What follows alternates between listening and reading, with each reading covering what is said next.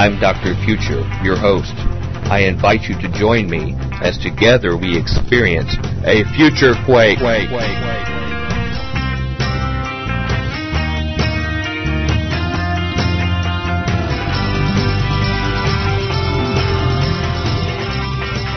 Welcome to the Future Quake Show. I'm Dr. Future. And I'm Tom, challenged about the future and American society. Bionic. Why not I even read the titles? you give them away with I your middle didn't name. No, I didn't. Yeah, you Oh, virtually my read it off the piece of paper. Ladies and gentlemen, it's great to be back with you this week. I didn't virtually Show. read it off the paper. I really did. Read You really it off did the read it. Yeah, if you didn't gather or surmise by Tom Bionic's middle name, uh, this week we are going to talk about challenges to the Christian in modern American society. And it's just the kind of topic you would expect from our guest who's returning. Uh, one who's been probably one of our most, most prolific guests, but has not been here for a while. Robert Heid. Robert Contemplative Bionic. Uh, Heid, sorry. Heid. uh, our uh, dear friend, a pastor, uh, educator, mathematician, uh, intellectual, and a dear friend of our show, and has given us some great moments. And we're going to do an experiment this week. We are doing something different where he has four different topics that he has been mulling over that uh, he wanted to come on our show and sort of address a separate day for each one of these four topics. Thursday he'll sort of tie them all together. But uh, we're going to talk this first day about the current police state that we're under, not a emerging or a possible police state, but his assertion is that we are currently We're- under one right now, and we it. have to acknowledge it. Uh, each of these shows will be brief. Uh, he'll just barely address the topic and give you a lot to think about to connect the dots. So, no further ado, here is uh, Pastor Robert Heid, and we'll be back to wrap it up here at Future Quake. Welcome to the Future Quake Show. I am Dr. Future. And I'm Tom. I would not have voted to uh, expand the National DNA Arrest Database, but some people sure did. Bionic. Oh, that was a long name there. Yeah. And it's foreshadowing of our tomorrow's Tremors later this week. Uh, ladies and gentlemen, uh, we have a uh, an old friend of ours, a very dear friend of our show. It's been too long since he's been back to the show. Uh, we have Robert Heid, who is with us, a pastor, uh, Christian educator, uh, someone who is not only dear to us but to many of our listeners out there. And uh, as you know, we are doing a series of shows this week, uh, each one on a different topic, uh, and we're going to be talking to Robert about some things he's been thinking and contemplating about, praying about, seeking the Lord about, under the broad umbrella of challenges to the Christian in modern American society. And uh, today we're going to talk about uh, our first topic this week, which is the current police state. And I want to uh, welcome you, Robert, back to the Future Quake Show. Hey, it's good to be back with you. And, uh, and uh, and with uh, Tom, uh, with the long middle name, Bionic. yes. and we'd like to say hi to all our NSA people and others Yeah. listening in Uh, CIA. Who evidently Mossad, overwhelmed our system a few minutes ago and uh, caused a crash right as we started our Yeah. interview. So, I want to ask you guys in the trailers out there to back off on the power a little bit. yeah, turn the see that knob to the right. Turn Yeah, it to just- about seventy five percent. just turn it down because we have a show to record. So, um, we've got a very Patrick. interesting show to to talk uh, with you about an interesting topic this week. Uh, before we get started, uh, Robert, can I ask you real quickly? Has there been any new developments since uh, we talked to you last at the first of the year? You were here for our traditional prediction show. Uh, any big developments your way uh, before we get into the topic today? Um, no big developments, but I would say just a just a more clear realization uh, and a willingness to face some uh, bitter facts. Okay. And uh, I would like to pass those on. It gives me no pleasure, but I think it needs to be said, and that is that uh, we, Americans, Christians, uh, everybody, we are in a police state. We are in a police state in this country. We're in a police state right now. It's uh, it's not something that's about to happen. It's something that is in place and it's and it's well underway. Okay. Wow! Don't hold back. Don't don't be I'm around not. the bush. you know, you, you know, many and alternative media, Christian and otherwise, say that this police state is coming, and you're saying it's already here. I'm saying Uh, it is here. Mhm. Well, what we first need to do is we need to define what you mean as a police state, and then what is your proof that it actually already exists today? So, can you define that for us, what it is, and why you believe it's already pre-existing? Yeah. Um, once once you uh, kind of get a working definition of what a police state is, uh, it's it suddenly becomes very clear that we really are actually in the middle of one. Um, the the term police state is actually one of fairly modern usage. Uh, I speak as a historian, uh, so 150 years is not a long time in human history. But the uh, but the phrase police state was uh, first coined, I believe, around uh, 1865 uh, to describe some circumstances that existed in Austria at the time, or at least the Austrians were concerned about it, uh, and they defined what they were concerned about as a police state. Um, to to to compare it with uh, with what is not a police state, uh, traditionally government, uh, particularly um, local government, has tried to focus on um, public order, um, crime uh, prosecution, um, settling differences between people, keeping the courts open, um, avoiding vengeances and vendettas and that sort of thing. And uh, and so local control was usually uh, reposed in a sheriff who was there when you needed him, and hopefully wasn't there when you didn't. Uh, but a police state differs from that more traditional view of government by actually having uh, standing armed forces whose purpose is to repress the citizens. So it's it's quite a difference. It's um it's a difference in motivation and it's a difference in results. It's a difference of means and ends. Uh, that what we would call law enforcement is actually um, a group of um, individuals who are actively seeking to control the people and um, not to not to protect them from uh, pirates or anything like that, but to in fact inflict social control on them. That's a police state. Okay. Wow. So, so does this that kind of state then basically serve to further its own ends rather than the ends of the people? That's right. Uh, it's it's always in the service of some some central group, uh, and knowing what we do, you know, naturally, uh, the usual suspects, uh, people who are a little richer, people who are a little more powerful, people who are a little more well connected, uh, tend to gain the levers of of control, and they find it uh, pleasant and useful, and uh, so a police state begins to grow. Hmm.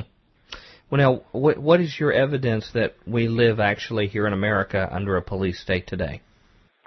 Uh, I'm thinking about several really strong pieces of evidence.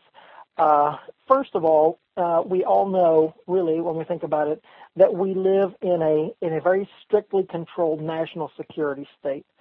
Um, we we have uh, all these acronyms uh, of different agencies that are out there to supposedly provide security, and when you look at them, we have layer upon layer of security. We have the TSA in our airports. We have the NSA uh, watching our telephone calls. We have uh, the CIA that's supposedly uh, protecting us from uh, foreign bad guys. We have the FBI uh, that's supposedly protecting us from domestic bad guys. Uh, we have the Department of Homeland Security. We have military intelligence. We have various foreign intelligence agencies that are free to operate in this country. So um, we've got what five, six, seven different layers of um, of people that we know about, uh, and they worry me a little bit. Uh, but it's the guys I don't know about. Uh, they they concern me too. So we have a we have a strong national security state. you start thinking about it; it's been in place for quite a while. Uh, it's getting stronger. It's getting worse. It's been here. It's here. Hmm. Okay. Now, uh, your your background, you have a very varied background. You're a mathematician uh, person of math and science. You've been an educator, uh, particularly in secondary education, for quite a while, uh, for a long time, decades. Uh, been a pastor of several churches. Yes. Um, I, I know you're a fan of history uh, in in other intellectual endeavors and things like this. Uh, what is it that really struck you that says this really exists right now? What what in your background told you that we're we're in something that you've seen in history before. Well, you know, uh, you know, a lifetime of reading history, uh, you you you see the uh, the historic police states of the 20th century. Uh, you run into Nazi Germany, of course, Soviet Russia.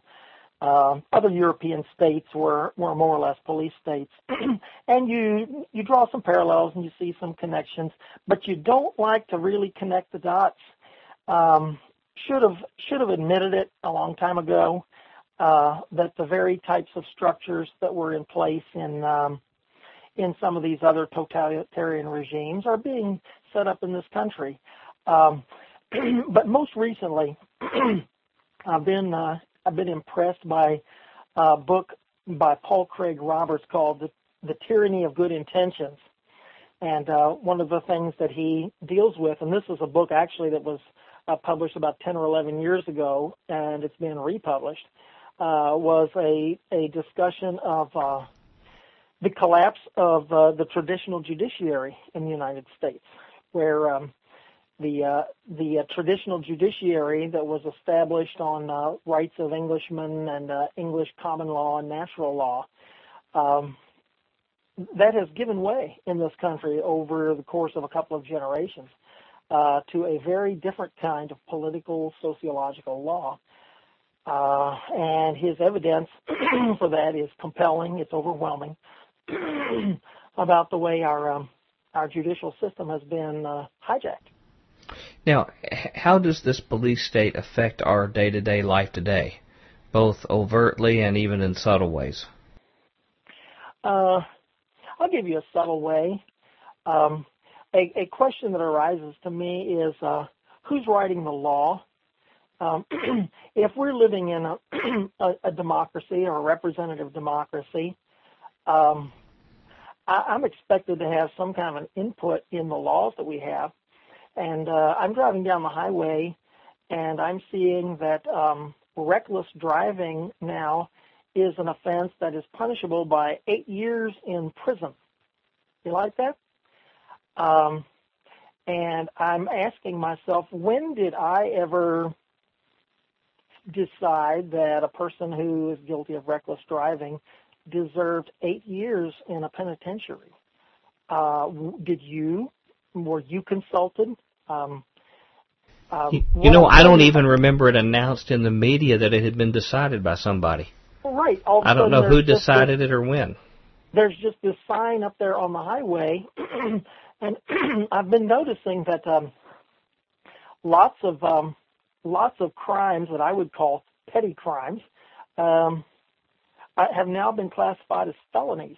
And uh, the dif- the difference between a misdemeanor and a felony is quite a significant difference. I it used to be. It isn't much anymore, but it used to be quite a difference at law. Um, a felony was uh, an extremely serious crime uh, that, in some traditions, was typically a capital crime. And uh, you know, kidnapping, for example, is a, it used to be a capital crime and uh, that was considered a felony. Um, perhaps armed robbery is a felony, murder certainly is a felony, rape is a felony. Uh, but now we're finding the word felony being used to describe um, mm, speech, uh, um, animal cruelty, uh, things that uh, where we say these, these are unsavory, but um, but uh, all of a sudden they've become uh, extremely serious crimes, and people, you know, are expected to do really hard time for what would have traditionally been called a misdemeanor, or wouldn't have been a crime at all. Mm-hmm. Okay. So that's that's a, to me that is subtle. That is, and nobody's announced it to me. I've just started to notice it. Well, well, let me just say, some people would say, well, you know, the draconian measures our government has taken over our day-to-day affairs and monitoring what we're doing is just a necessary thing of the day and age we live in. But could you give us any examples of any modern societies, other countries that you think do not live in a police state right now? Um, I, I, I don't know. Um, I'm not I'm not well enough traveled to to make a good judgment. Um, the the police state is pretty is pretty prevalent uh, around the world. Uh, when you find out, for example, that uh, you know I don't want to pick on the FBI, but but I'm going to. Um, the FBI has had um, offices and agencies in other sovereign countries for years and years and years, uh, South America, Europe, and so forth, uh, where they do what they want to do, and uh, they get involved in quote uh, helping helping teach crime prevention to um, you know undeveloped economies and that sort of thing. And you realize that uh, we are exporting uh, we are exporting a police state around the world. Okay. So I, I don't know where it doesn't exist. Uh, hopefully, there's you know dozens of places where people are living in wonderful freedom. I just don't know where they are. So, in addition to Baywatch and Dallas, that's another one of our major exports to the world. Uh, our wonderful entertainment medium and the police state. Oh, now, Christians. Uh, what impact are Christians in America having in in regard to this police state in our society? Um, I would say uh, directly none. Um, I don't think that there's there's probably any any serious Christian who wants a police state or is working to establish a police state in this country. So, uh, you know, from that vantage point, uh, I guess Christians' hands are pretty clean. Uh, but I think um, I think uh, Christians have been uh, persuaded to do things and say things and stand for things that may be uh, that may be feeding the police state. Hmm. Yeah. Like what? Can you give us some examples? Well, we're we use sound bites. We uh, I remember 40 years ago uh, the big deal was that we needed law and order. Uh, and law and order means different things to different people. And uh, you know, uh, from the point of view of you know, if if by law and order we mean, I think what most church-going Christians think they mean is, you know, we just want to live a peaceable, orderly life and and so forth. Law and order sounds good, uh, but it, in some people's minds, this means um, using the instruments of the state for repressing dissent. Uh, it means if people are uh, opposed to a war, if you have peace activists and so forth, uh, we go and we lock them up and we call them traitors. If uh, people protest uh, the government uh, because they feel aggrieved, which is a constitutionally protected behavior, um, some people think that that's okay, and other people think that that's beyond the pale. So um, I think I think Christians have been used, manipulated uh, into supporting things uh, in terms of developing a police state. That if they stopped for a while and thought about where we're going, they they might have second thoughts. Hmm.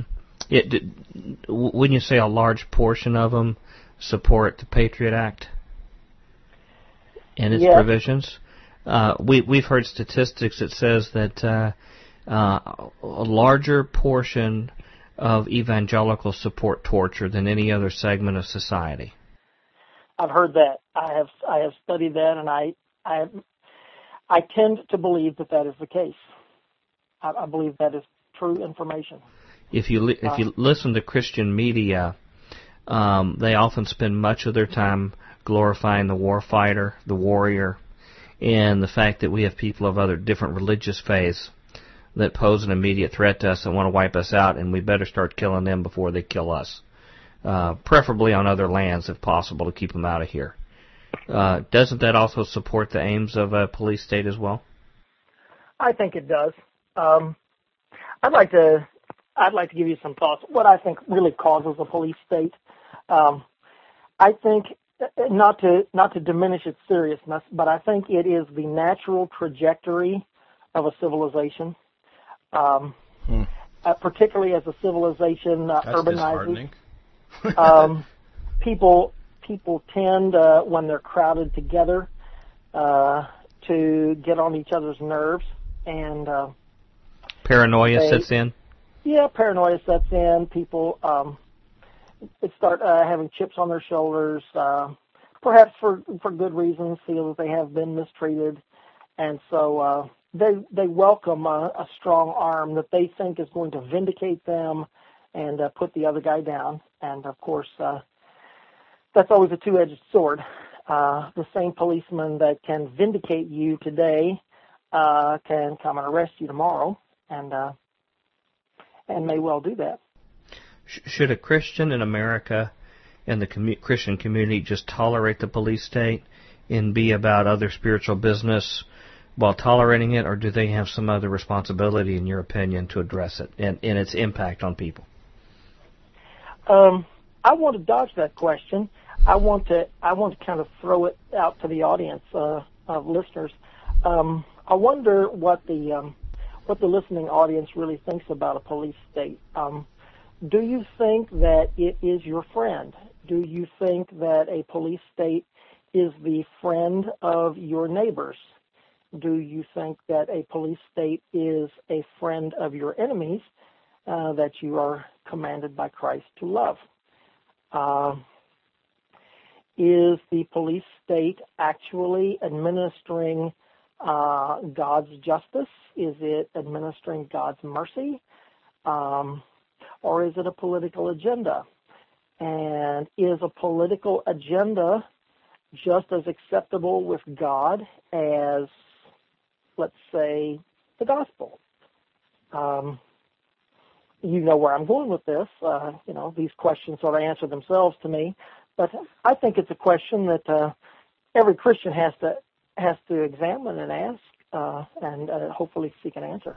Mm-hmm. What what do we think about a police state?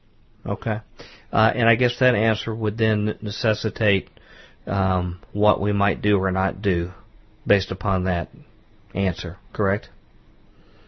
Um, uh, rephrase that question, Paul. Well, uh, based upon whether whether we decide whether we like it or tolerate it, actually impacts whether we're actually going to do something to address it or not. Um, some people may be very happy and content eh, as long as the negative attributes are, are, are seen to be impacting people other than ourselves.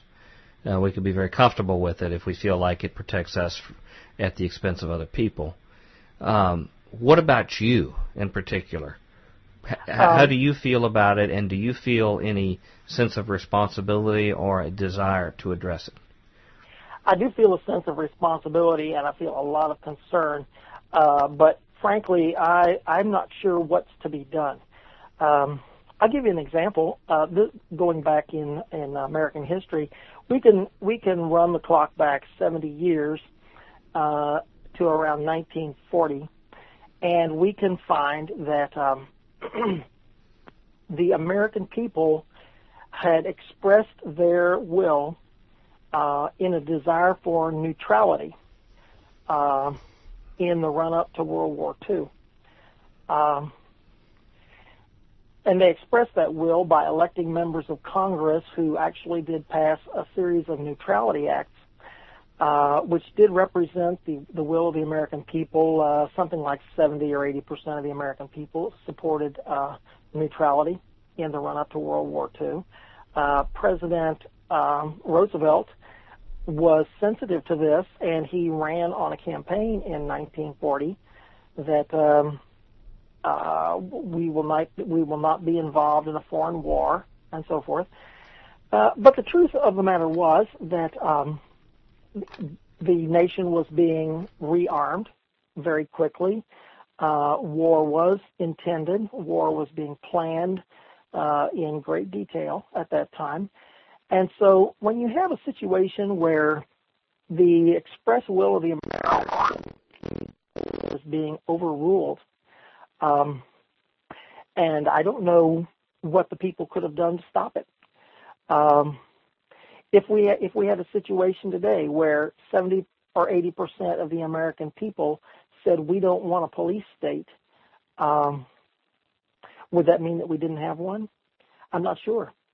Mm-hmm. Um, it's it's a it's a tough one. I, I don't know how exactly how we grapple with it, um, but I think that the first the first order of business is to recognize that it is here uh, stop kidding ourselves that this is some looming danger. It's actually present. And um, then we can begin to think about how we address it. Okay. Uh, unless we're going to extend over into a second day at the sacrifice of another topic, we're, we're coming to the last two minutes of this day's right. show. So I'd like for you to either to summarize what your final thoughts are in this next two minutes, uh, or you can talk about some realistic goals we can set on how to address this. So take the last uh, minute and a half or so to uh, share with us uh, what what your final thoughts are on this matter. Okay. Well, mm, I think I think we have to, as Christians, come to grips with the fact that um, that we have a grim outlook. We have a grim outlook in the near fu- future, and uh, and I don't know when it's going to get better. And we need to look at it. And I think one of the consequences is we're going to see increasing injustice. We're going to see increasing police raids, uh, warrantless searches, uh, people being pulled over, people being stopped at roadblocks, people being asked to produce documents. Um, we're, we're going to see um, repression of citizens widening. Uh, and it's not going to start with us, um, but it's already operating against um, certain groups, and it will it will be a widening uh, issue. So um, I, I don't have a, an answer except at this point just to say um, I think uh, Christian people um, need to get realistic um, about where we are, and um, I'll, I'll just leave it there. We're back at Future Quake with Dr. Future. And Tom, the usurper, usurper, Usurper. Bi- usurper, Yeah. bionic. Usurper of what? The title for the show. Okay, I'm, I don't know. We've had some mind control experiments over there, uh, ladies and gentlemen. That was our first our Thanks. first show uh, for the week with Robert Heid. Uh, it was one that went really quick. There's certainly a lot more that could be said to talk about what is the nature of a police state. Uh, some of us still live in a Pollyanna view of America as this wonderful panacea, or we just do the X, Y, Z. We'll fix it. Uh, he paints a picture that things are much more dire. Uh, we have to accept it and uh, learn how to adapt in service to Christ uh, where this is. Mm-hmm. And somebody else who can help you is Merv, who can tell you how to contact us at Future Quake. Future Quake radio broadcasts are archived at www.futurequake.com, suitable for downloading or streaming, as well as other show information. Email Dr. Future and Tom Bionic at drfuture at futurequake.com. That's D-R-F-U-T-U-R-E at futurequake.com. Tell us your name, city, and radio station or internet, and if we can use your name on air. Comments on the show's topics or guests, or suggestions for future show topics or guests are most welcome. Dr. Future and Tom will discuss selected emails each week during the radio broadcast. We got to go. Let's get out of here. Come back for our next topic tomorrow with uh, Pastor Robert Heid. Till then, we hope your future's always bright. Have a good day. Bye. Join us next time as we dare to experience another aftershock of a future quake.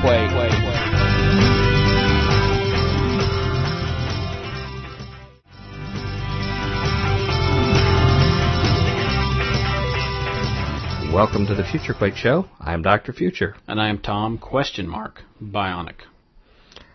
Question mark. It's like Yeah. question mark and the Mysterians. Mm-hmm. You know their big hit? 96 Tears. Wow. Did Yeah. they count them? I I don't know, but it was a big hit, rock and roll hit. Yeah. And ladies and gentlemen, another hit for you all will be our guest this week, Robert Heid, uh, who's come back after uh, uh, being gone for almost half a year. Uh, to talk about challenges to the Christian and modern American society. As we said, uh, he is tackling a different topic each day. So we're very brief on these uh, interludes, and then we're going to summarize it Thursday uh, with a common solution. So, with no further ado, here is Robert Heid, and we'll be back to wrap it up here at Future Quake. Welcome to the Future Quake Show. I am Dr. Future. And I am Tom Caesar, dot, dot, dot, salad, bionic. Okay. Now that's a little Im- Im- immediate foreshadowing here, uh, and that's because we are uh, for the second day with our guest this week, Robert Heid, uh, and we're talking all week about the challenges to the Christian in modern American society. Each day is a different topic. and our second day this week, we're going to be talking about Caesar, the Christian, and government. And uh, Robert, I want to uh, welcome you to today's version of the Future Quake Show. And it's good to be back with you again. All right. Well, we've got a new topic again today for this. And does and does uh, Tom Bionic have a new middle name today? He did. Yeah. He did. It was Tom Caesar, dot dot dot salad yeah. bionic. There we go. Yeah, food food on the brain Yeah. Mr. Bionic All right. over here. Okay. When I see the word Caesar, I think Caesar salad. Okay, well that's that's good. I think we're going to talk about something different here, and uh, not Caesar the ape from Planet of the Apes either. That's a different, the the, the, Stop the in real the name deal. of Caesar. Uh, we're going to obviously by bringing up Caesar, we're going to talk about uh, secular governments, and um, this is a topic we could go on for a very long period of time, but we've only got a one-day dose of it, so we're going to jump right in, Robert.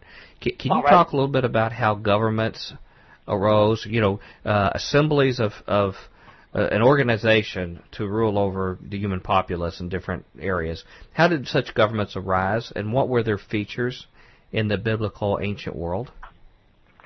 Um, you know, that's a good question. I'm gonna I'm gonna pitch that one back at you. Um, how do you think that they they arose? And When you when you think back I thought into he the was. myth- I thought he was Yeah, the he was- guest. Who's the guest Oh, here? I'm not the answer. What's your middle name? Uh, Um, when you look back into the mists of history, how do you think governments arose? What what was their development? Well, think? from f- taking a conventional answer and approach, um, the closest thing resembling a government that I immediately recollect is talked about uh, at the at the tower, uh, uh, and and it was understood that Nimrod actually formed some kind of um, assembly of people. He was sort of a tyrant over the people of Earth, and uh, the the first assemblage after the flood to try to gather people. It says they dwelt in the plains of Shinar, so they did not spread out. Uh, they they stayed in one area, and he began to dominate their activities, and uh, things quickly developed to a point where not only did he dominate their life, but he he was attempting to challenge the throne of God himself until God put a stymie to it. So that's that's the first one I'm thinking of of an actual government system in the Bible.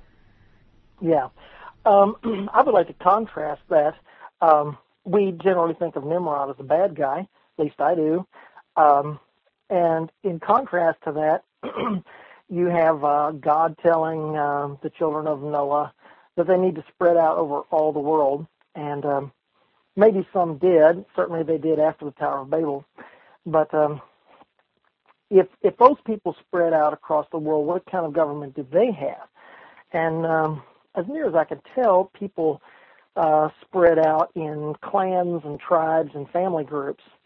Uh, in which case, they either had some kind of a patriarchal or communal government, and um, and we have to figure out what what was this. Um, wasn't it more or less just to settle family squabbles, harmony, divide up the land, um, people bickering about uh, whose ox got gored uh, today, um, settling settling um, human issues um, in in a sense of, if not exactly equality, um, at least with some kind of a general family, tribal, clan status, where uh, differences between uh, classes was minimal.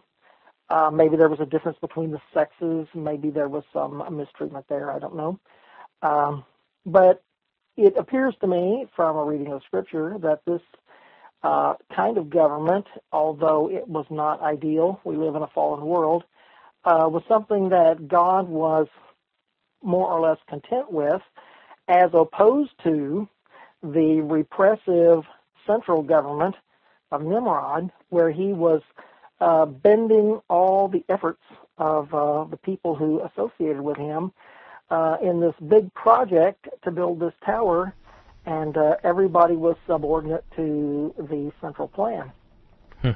So I'm saying all that to say, it seems to me that um, governments that that deal with people as individuals and mem- members of a community and uh, solves their problems and squabbles and um, establishes some rules for living is what is in mind with a legitimate government and um, governments that specialize in uh, grand plans uh, where the labor of many is subordinate to the wishes of the few uh, almost absolutely characterizes bad government.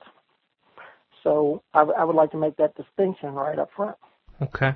Well, r- related to that, you know, God had a few things to say in the Bible about governments, um, how they should be structured, things He didn't like about what He mm. saw with them. What kind of suggestions did God give of the most ideal government state? You know, while we're still under the state of being under fallen human government, you know, not not not an ideal state. We've fallen since the since the fall of man. No man is perfect, nor our environments. But given that, what what is the most ideal state by seeing from His own words? Well, you probably know where I'm going to go with this. Um, I like to go to um, the book of Judges, um, where we find that um, after uh, the children of Israel had established themselves in the promised land with God's help, um, they were to follow God's law, uh, which was uh, pretty extensive and pretty specific. Uh, but I would like to characterize some things about it. Um, they were they were to operate under uh, a known law, and uh, they were not going to be put under any kind of ex post facto laws, where somebody was going to uh, in- invent a crime and retrofit it onto them. In other words, they knew they knew what the rules of the game were going right. into it, um, and uh, their property was to be respected, and um, their their um, privileges um, as an individual, uh, the right to due process. Uh, it was it was uh, absolutely illegal to to bear false witness against your neighbor. Uh, malicious prosecutions were uh, severely discouraged. Um, they were to um, be respectful of the needs of strangers. They were supposed to be respectful even of the you know the needs of slaves and the poor. Uh, and uh, there were there were quite a number of safeguards that were placed in the law that were to um, to guide them to um, to a community that was supposed to uh, allow for a lot of liberty, mm-hmm. a lot of freedom. Can, can, I add a few other observations that that I noticed? Yeah. Um, you know, we see a time when Moses took these tribes that basically came up to their own confederacy. They really had their own internal government, the best I could see. He mm-hmm. led them at a time where they needed transition uh, out of bondage to another place. Uh, there was another individual leader that led them into conquering their own territory, so then they could help settle each tribe in their own land. But then at the at the death of Joshua, we see basically evolve where each tribe took over their own land. Everything was decentralized. There had been set previously by I guess Jethro and Moses series of judges that were decentralized way down to the local level, where everything was handled right. at the lowest level possible. Uh, right. But everything was where very the people where the people who knew the most about the particulars of any situation right. were on hand to make whatever judgment was necessary. And the and the people involved. Uh, but but at the end of uh, at that particular phase, it it says that everyone did what was right in their own eyes. Yes. And many Christians look at that in a very very negative way to mean that there uh-huh. was just total lawlessness and total disregard for God, and of course people fell and things like this. But it appears to me that that decentralized state was the ideal that God intended and what God had led them to the promised land to live. And the only time a national figure arose was was when they went into sin and that they were being punished by a foreign power. Mm-hmm. And then a leader had to release them, and then they went back to this decentralized state again. And it, as I understand it, it appeared to be God's ideal and then when they got this bright idea to get a king, like the pagan nations had, God tried to talk it out of them because for two for two reasons that came to mind to God. One was that they were going to tax you terribly, and the second thing is they were going to conscript your children and send them off to war, doing bidding of the king and the government rather than the family, and then go off to war. And of course, they didn't abide by by God's recommendations and told Samuel to give them a king like they wanted. So it seems like to me that this uh, this era that many Christians think was a negative period uh, in in the people of Israel was actually a state that God had wanted them to be in, of separated tribes doing their own thing, raising their family, and just abiding by the law, coming to Jerusalem, you know, for the appointed feasts and things, but otherwise just living their own quiet lives. I think so, especially when you see how um, God contrasted what they were what they were under uh, with the monarchy that they asked for, and God very clearly warned them uh, that this was not going to be good. I think we can go back to some first principles and uh, and see what what God's mind is, and that is as a as a Christian, as a human being, uh, we know that God uh, wants to have and is perfectly ab- capable of having a direct relationship with His people, uh, which means He has the capability of a direct relationship with you, with me, where we can be aware of God's law and God's mind, and and we have a responsibility to follow it. Um, and whenever um, a third party gets involved, you can call him a king, or you can call him Caesar, or you can just say central government. Um, this this is not uh, on principle a good thing because you are substituting the direction of another individual in place of the direct relationship of um, God over his people. That was clearly what was happening in Israel. Um, and by extension, it happens um, in other places around the world. So, um, so Caesar doesn't come across as being um, a very good a very good um, substitute for the direct rule of God.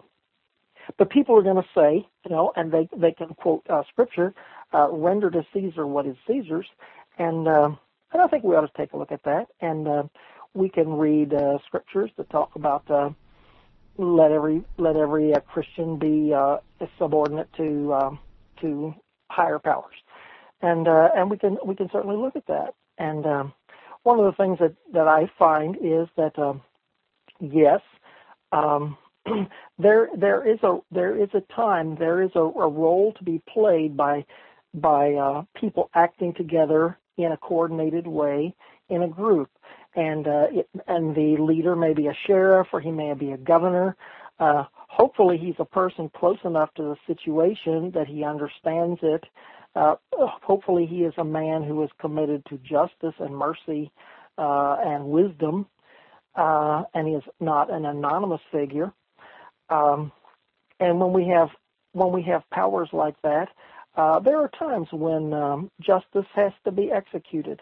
I think uh, you know in the New Testament it talks about the fact that, you know you have, may have highwaymen who are out mm-hmm. uh, right out in the boondocks uh, waylaying uh, travelers and uh, stealing from people and uh, armed gangs, so forth, that uh, clearly require um, the kind of resistance uh, that one person or even two or three people may not be able to to handle. So, you know, there may be a time when the community has to come together and um, and execute.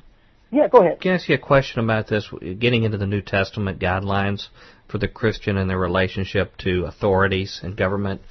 Does uh-huh. that have to be taken into context of the fact that at that particular time in world history, the the the the, the readers uh, that these letters were being written to were people who were subject to a foreign power, that they in in many of the surrounding mm. countries of the known world were actually under the subjection of a foreign power that was actually sent partially in judgment over the sinfulness of the people, and that a series of these foreign powers actually, uh, for a select season, were given authority over these particular people, that they really had no choice or reason, and they even understood. They understood from scriptures and the prophets why those particular figures were there and why they were under subjection and judgment. Does that need to be taken into account when we start reading some of those guidelines in the New Testament and apply them to today in the kind of society we have today? I'm I'm thinking about what kind of a guy Caesar was. Um, um, you know, in, in one sense, Caesar was simply a pirate. Um, you you can read that um, Caesar conquered Gaul and uh, and his successors who took the family name were uh, gained their fame and fortune and their prestige essentially by going out and um, committing acts of piracy and aggression against um, local people, and they treated them as second class. Uh, you know, they were barbarians, they were not educated, they were not civilized, and so this became an excuse to oppress these people. And there's no there's no point in uh, making nice about the Roman Empire and its cruelties. Um, and it's it's rather clear to me, at least, from uh, studying at least some of the prophecies in Daniel and elsewhere, that uh, God doesn't speak highly of uh, of world empires, and I assume that includes the Roman Empire, uh, where they made their fortunes off of uh, the misery of unhappy people. Um, on the other hand, you know, when Caesar comes back to Rome, uh, there is the law of the Twelve Tables there in Rome, and it specifies certain rules of justice and uh, order and uh, right living and uh, due process and so forth. And uh, so, you know, in some ways, you know, Caesar is wearing two hats. Uh, you know, on uh, on Monday he's a bad guy out there uh, pillaging of the empire, and uh, on Tuesday he is sitting in judgment. Uh, so, how do you how do you respond to a to a situation like that? Well, and the answer is, I think um, your response is nuanced. Um, when and where Caesar is acting as a as an impartial judge, uh, you respect him. Where he is acting the part of the pirate and the militant, you don't. And uh, it seems to me, uh, in a reading of uh, early church history that the Christians had it figured out pretty well. Can, um, can I ask they you? were. Yeah, go ahead. I want to ask you a question about this, just to solve a, a mystery that I have. Um, you know, at this time, these people were under subjection to this Roman authority, and they really had no practical way to stand up to the system, particularly if they weren't Roman citizens. Uh, Caesar and his minions were going to do what they're going to do. And they wanted peace, they wanted law and order. Most of the time that was beneficial to most people. But they really didn't have any way to put practically put a stop to it, even if they wanted to. If they did, all they would do is just cause widespread misery, uh, if they even attempted it. But at the same time, I don't believe God held those people, the Christians, accountable for the sins of Caesar. The terrible, no, horrible things that he did, because they, they had no responsibility with it, couldn't do anything about it. He did as he pleased, and he'd be held accountable. Now, fast forward to where we are now. Those of us who live in representative democracies in this era of world history, it, it seems to me that we have an additional responsibility that the Christians of that era didn't have, in that the leaders that we have are self-imposed. They are leaders that we have opportunity and a say in anointing. They didn't anoint their leaders. We anoint ours. We actually go to the ballot box. We, us and fellow citizens, pick these leaders that that that, that come out. It's not not an anointing by you know uh, hereditary nature or anything. And so, given the fact that we pick these leaders, do we not have additional responsibility for the things that are done under their watch and that we're accountable to God for? And and in in similar manner, should the guidance that the Bible gives for leaders themselves and their desire to lead justly and to not exploit the people, are those really more practical guidelines for us today where we are, since we're in the role of actually anointing those leaders, and that we need to heed the guidance given to the leaders themselves as opposed to the subjugated people, mm. since we're the ones that are supposedly selecting our representative leaders? I would like to say yes, but um, it kind of it it goes back to uh, something we were talking about in our last show yesterday when we were talking about uh, the police state. Um, we're in a we're in a much worse situation in this country uh, than we want to admit. Um, let's let's uh, there are three of us having this conversation now. Let's assume that uh, one of us is a Democrat. Let's assume that one of us is a Republican. Let's assume that one of us is a third party person. Uh, if if if we were divided in that way, we would have to look at each other and say, um, my party has been completely ineffective in resisting the encroachments of the police state. Um, we have an enormous problem. Uh, how are how are we going to address it? Um, I think um, I think the, the, the problem that we have now is um, Caesar Caesar has so much power and so much control. Um, you know, we can say render unto Caesar with that which is Caesar's. Uh, you know, and okay, you know, render to Caesar what's Caesar's. But I'm just warning you. Uh, next year, Caesar is going to be back wanting you to render more, and the year after that, Caesar is going to be back wanting you to render more. And you have to ask the question: um, When is enough enough? when do I care enough about my people that um, I wake up and realize that uh, the thing that we need to render to Caesar right now is um, a real good talking to, and um, and we got to put some things on the line, and C- Caesar needs to have some things explained to him.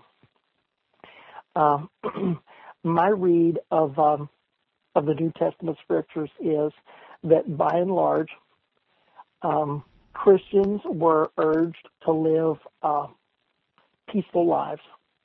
Um, I think it wouldn't be too far afield to say that they were supposed to live lives uh, where they respected life, liberty, and the pursuit of happiness. I think the early Christians would have been just fine with the Declaration of Independence uh, and and the goals of it.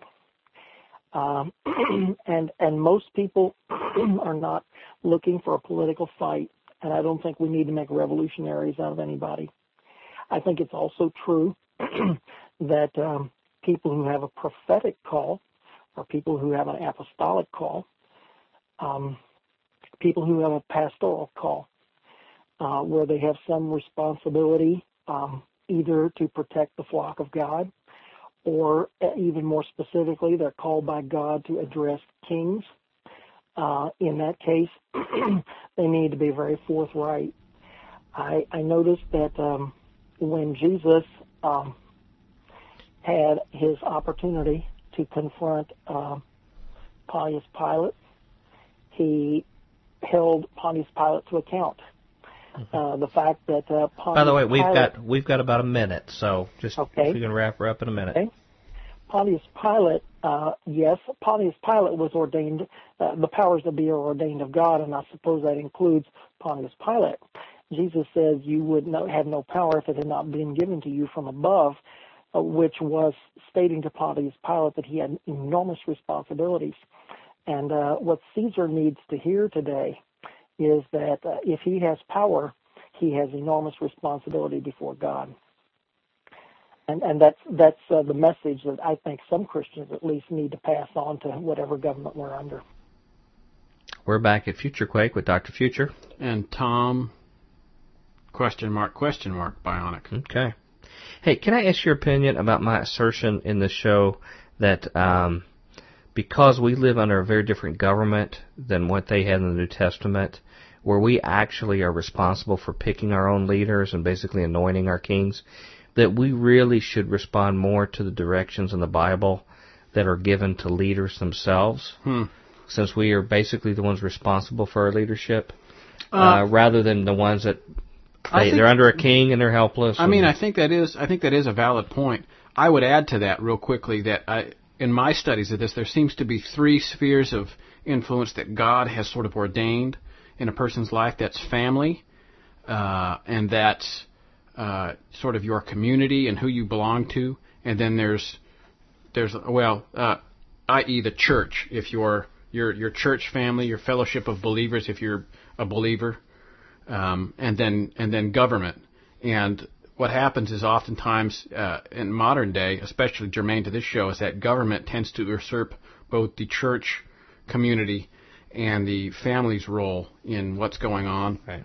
And Rather than a multipolar yeah, society, and, and everybody unipolar. everybody sort sort of draws the line differently, but I tend to draw it really low on where the government what what it should do and what it shouldn't do, and that you know Mhm. basing its legitimacy on that. Well, somebody else we need to hear from is Merv, who can tell you how to contact us at Future Quake.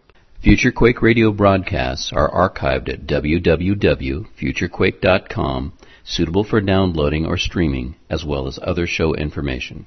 Email Dr. Future and Tom Bionic at drfuture at futurequake.com. That's D-R-F-U-T-U-R-E at futurequake.com. Tell us your name, city, and radio station or internet, and if we can use your name on air. Comments on the show's topics or guests, or suggestions for future show topics or guests are most welcome. Dr. Future and Tom will discuss selected emails each week during the radio broadcast. Okay, we're overdue. Okay, out. Come back tomorrow for our third segment with Robert Heid. Until then, we hope your future is always bright. Have a good day. Join us next time as we dare to experience another aftershock of a future quake.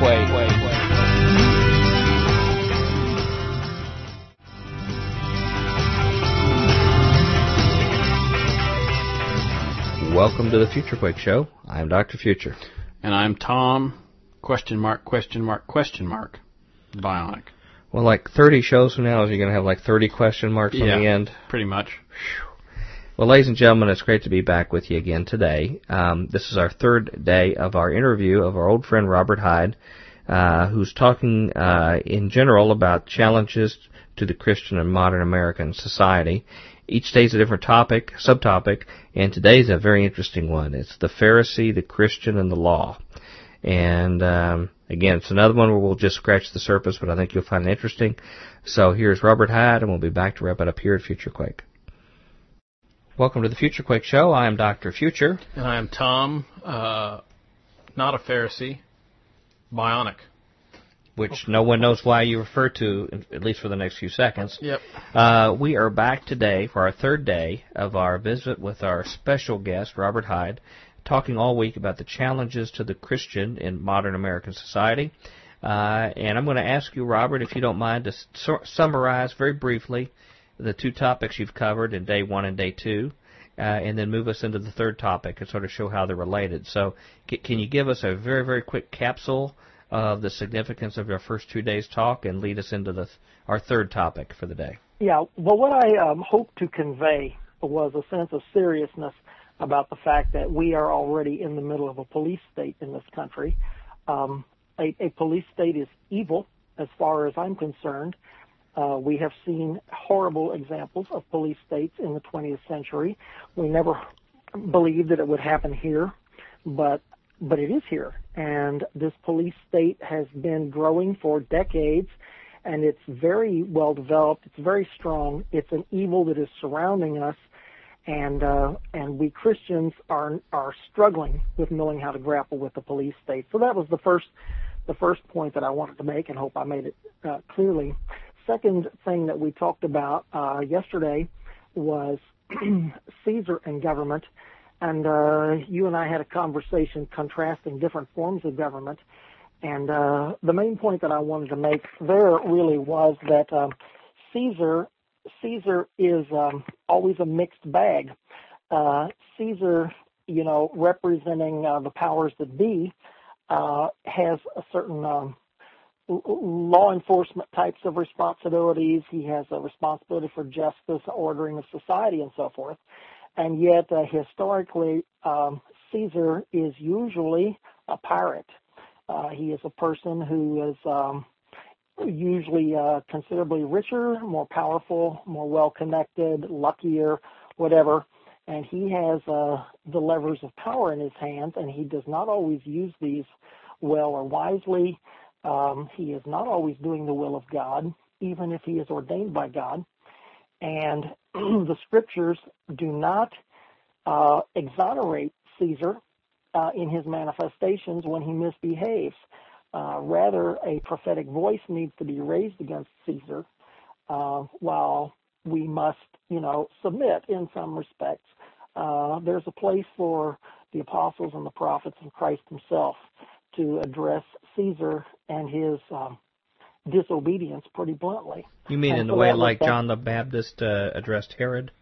like like John the Baptist addressed Herod, like Christ addressed Pilate, like uh, Saint Paul addressed Caesar, um, and uh, several of the Roman officials, uh, and and historically uh, Christians throughout the centuries have uh, not been afraid to address uh, the powers that be of their time, and uh, and this was in fact pro- prophesied by the prophets. Uh, said uh, that when um the message of Christ would be would uh, would be spread, it said he would startle he would startle many nations. Kings would be amazed; they would shut their mouths when the truth of the gospel comes to them. It it shocks and frightens them.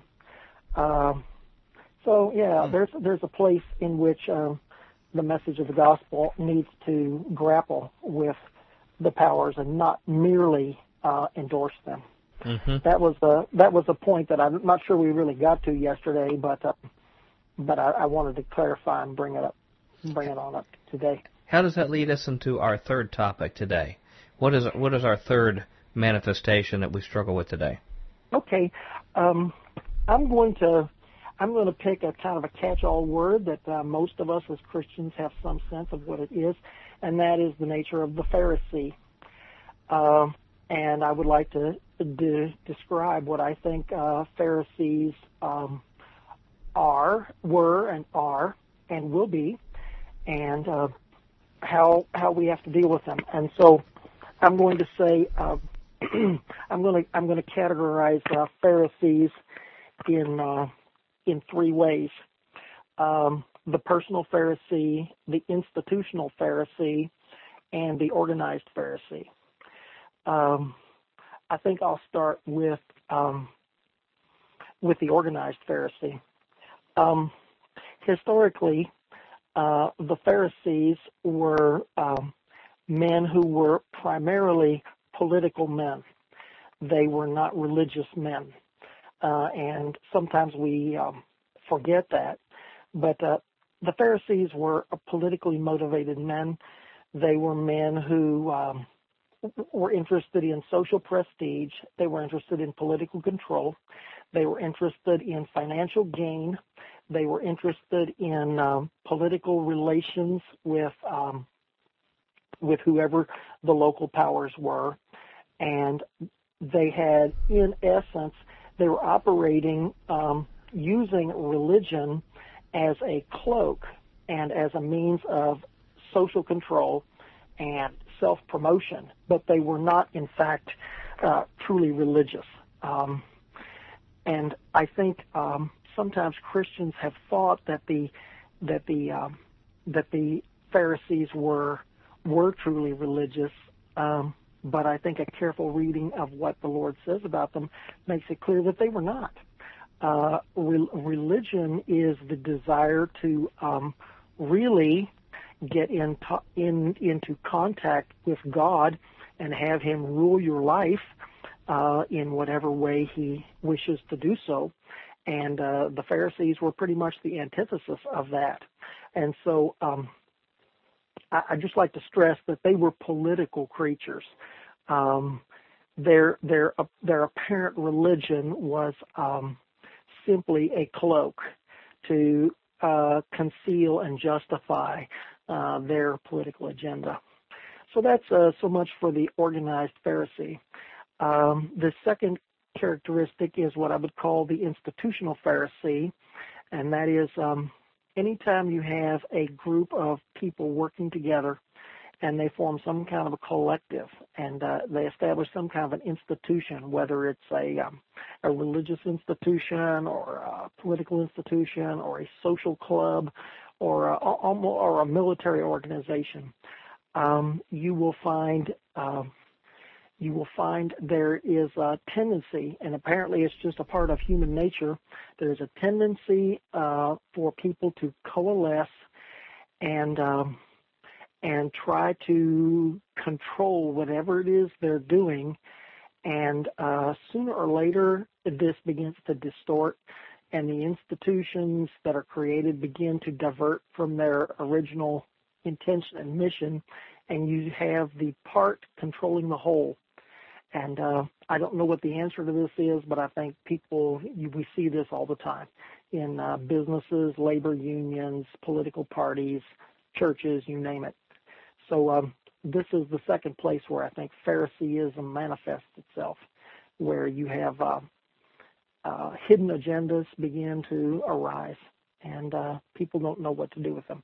And the third place where um, Phariseeism exists is in my heart and uh, probably in yours, I would say, and that is um, that inward tendency within our own selves to um, prefer appearances to reality, to uh, prefer uh, control and security rather than justice and mercy, to uh, make sure that I get what I want rather than that I live an honorable and virtuous life.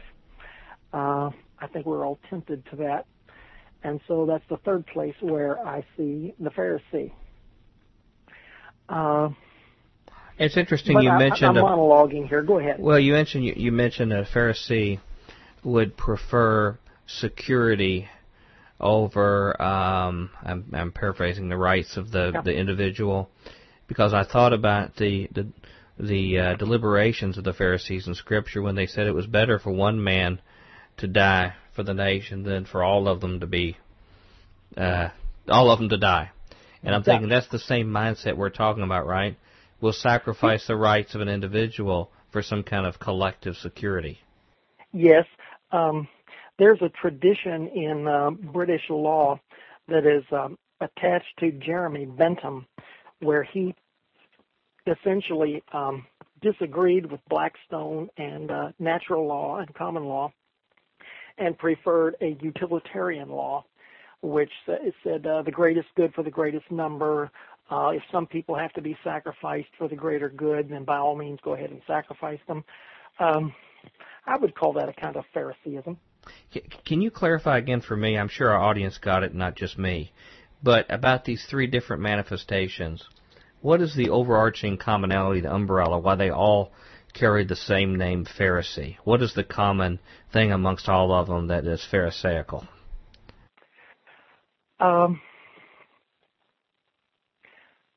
preferring um, the self or, or, the group self uh, rather than submitting to God. Hmm.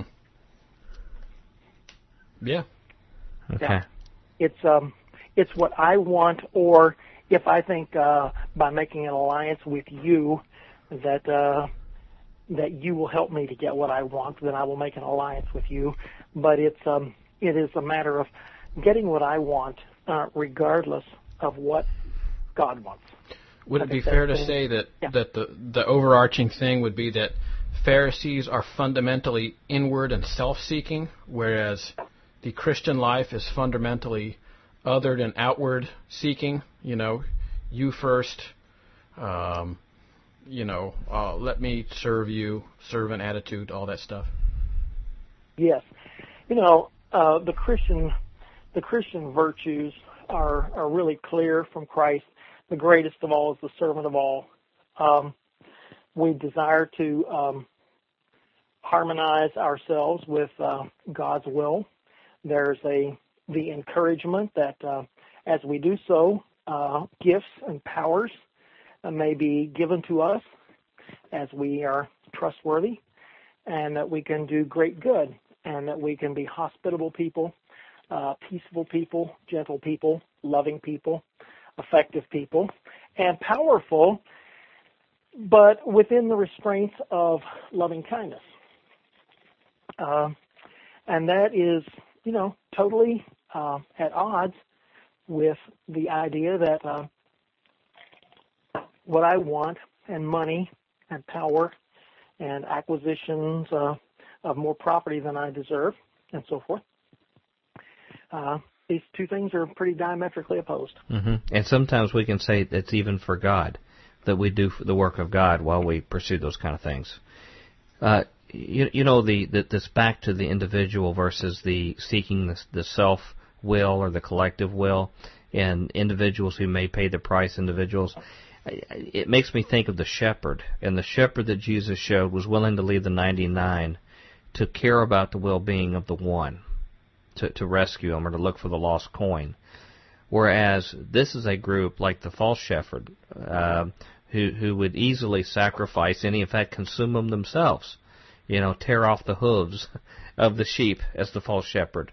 So isn't that another contrast? Is that this this type of mindset is willing to sacrifice people at will for the greater good, while the Christ shepherding example cares about each individual and their impact. Yes. while you were saying that, I was um, reminded of uh, of the fact that uh, uh, you know I tell people that I'm a Christian libertarian, and uh, to use a label like that is, you know, can be dangerous because the word libertarian means different things to different people. Um, but there are some people who consider themselves libertarians, and, and they have a right to, to say that, who believe that uh, that there is a great virtue in selfishness. Right. Uh, mm.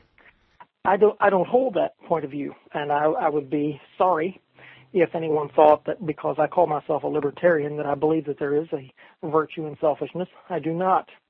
Um, I think I know my scriptures well enough to know that uh, that's something that God does not favor and God will not bless. Uh, in fact, didn't he address it directly? Didn't Paul address about about the liberty that we have in Christ, and it is not a license to, to sin? That's right. Not to be used, I think he says, as an occasion to the flesh. Is that right. the way it's stated? Uh huh. But uh, it it and, and allows us to freely serve God and make ourselves living sacrifices. Uh, voluntarily on behalf of others. Hey, the, the, these types of Pharisees that you have laid out, I'm, I presume that you would state that they still exist today and are functioning today. If that's the case, what, what is their impact on society today in 2010? Pervasive. What what types of uh, impacts do they have? What are some examples of how they impact us? Mm. Um, I, I, would say uh, uh, a Pharisaic mindset is the is the fundamental um, organizing principle of uh, political parties. Um, I think it is um, it is a fundamental organizing principle of secret societies. Um, it can sometimes even um, creep into churches where, um, you know, uh, God forbid, but it, it happens sometimes where uh, uh, pastors uh, will uh, have an agenda that uh, ultimately uh, promotes their career uh, rather than uh, emphasizing uh, service to the body of Christ or to Christ Himself. Uh, I'm, I'm digressing, but we, you know, we, we can talk about political sins too. But, you know, I think uh, Christians in the church, we need to examine ourselves and uh, and ask ourselves: Are we sometimes ourselves playing the role of the Pharisee? Are we making excuses for you know, getting what we want. And, uh, you know, if, uh, if my 401k is okay, I really don't care what happens, uh, to the stock market. Uh, I don't really care, uh, what our foreign policy is. Um, just make sure that I'm taken care of. Mm-hmm. Mm. How how was this term uh, connecting these to, to the Pharisees and their manifestations, in, you know, in this eureka moment that you had of being able to really pull this under that kind of definition, what was critical to you in the in the importance of being able to see these kind of activities in our own culture right now, uh, in terms of the, the view of a Pharisee and the scope of it? What what what was critical? What did you really learn by linking the two together? Well, I guess I learned that um, that it's a it's a human problem. Um, it is it is something that can happen to any group of people. Um, they can they can find themselves uh, becoming Pharisees or being overtaken by outsiders. Um, and I think one of the things that um, that helped me um, was to realize uh, just recently that this is primarily a a political phenomenon. Um, uh, it's not primarily religious, um, though it shows up in religions. But what is what has happened is that um, whenever whenever this shows up, the the religion is undergoing a, a process of, of being hijacked or disease. You know, we've been hit with a virus, uh, possibly of our own making, uh, but possibly coming from outside. Uh, how do we deal with it? What do you think? How do we deal with it? Um, how do you deal with your own inner Pharisee? Well, it's got to be dealt with spiritually. I mean, I've, I've got to uh-huh. go spend well, some time with God and His Word. And, yeah, Word and what what is true and what is not based on what's in the Bible is always a mm-hmm. good first start. Be circumspect. Uh, be self-judging. Taser. Uh, yeah, I don't think tasing yourself helps, but uh, but but basically, you've got to compare yourself on a regular regular basis to Christ's model. Mm-hmm. And to see where you don't fit that template, then there's something that needs to be addressed at that point. Uh, wh- now, what are your thoughts on this?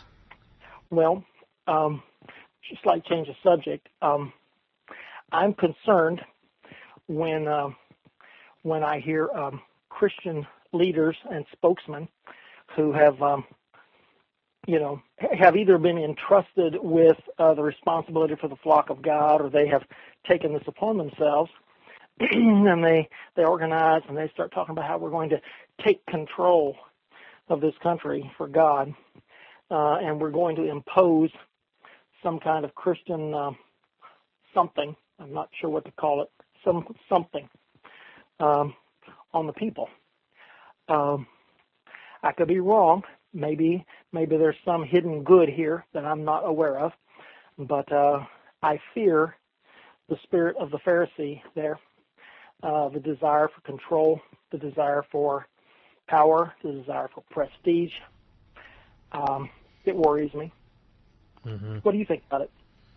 Well, you know that's been a theme of a few of our shows recently. Um, it's been packaged under different names, you know, dominionism or mountains of influence or things like this. Is one manifestation. It's certainly not the only one, but but that's that's the most explicit of actually taking coercive control over other people while at the same time setting up autocratic rulers that are not just autocrats over our spiritual lives but also over our civil life uh, as well too.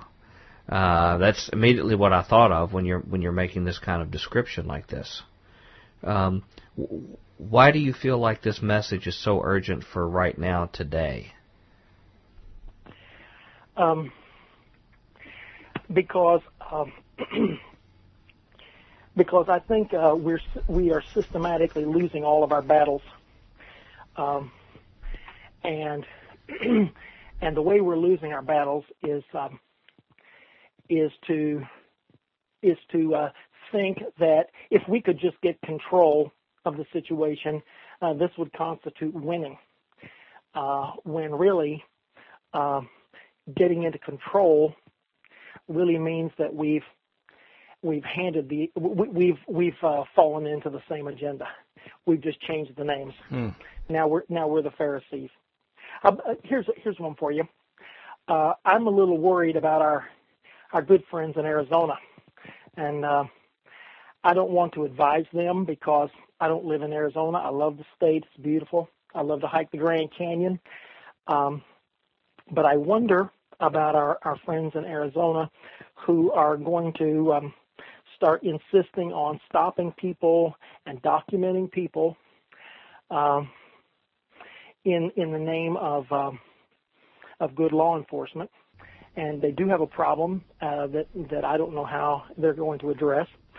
Um, but uh, that sounds real good. But you know, the next time uh, I drive through Arizona, I really don't want to be pulled over and stopped, and uh, everybody in my family have to produce documents. Mm-hmm. Sure. That sounds that sounds more like the Soviet Union uh, than That- the United States. That just happened to me a couple of months ago. I was in a southern town with another brother, and and uh, almost every city block we were stopped, uh, not told why. We were asked for our ID. We had to pass all our driver's license. They wanted to know where we were going, why. You're kidding and me, aren't you? No, No. Are you no, me? no. And it was in a small southern town. It happened on multiple days in a row, a few blocks apart. Would never explain why, um, what they were looking for, or whatever. And it, it really felt like I almost had been assaulted. Uh, and Yes. until you experience that, you don't understand what someone how someone else might feel about that. We're we're down to about two minutes. Can you summarize what our listeners need to know about this concept and what they need to be on the lookout for, and maybe starting to address? um, resist the Pharisee. I can't tell you how to do it because uh, I don't know how to do it myself, but we've got to find a way of resisting the Pharisee. Uh, it's poison. It is spiritual poison. Um, we can't get over into Pharisee type thinking. Um, we don't want to get into social control. We don't want to get into religious control. We don't want to. We don't want to. Um, be responsible for forcing people to do something uh, that is contrary to the real will of God, uh, and then uh, we're responsible. You know, if we force somebody to do something that is contrary to God, um, we we bear the full responsibility for that. Um, so I would say, um, look in your own heart first. Uh, if you find a Pharisee in your heart, as as most of us probably will, um, you gently um, put that Pharisee to sleep. Okay, and uh, you know a lethal injection of your inner Pharisee, um, and then recognize that all human institutions uh, tend to move in that direction. Uh, it seems to be just a part of human nature. And then realize that there really are uh, bands and groups of well organized people for whom this is a way of life. Uh, they're very effective, they're very dangerous, um, and uh, I don't know when we're going to meet them, but um, they're out there.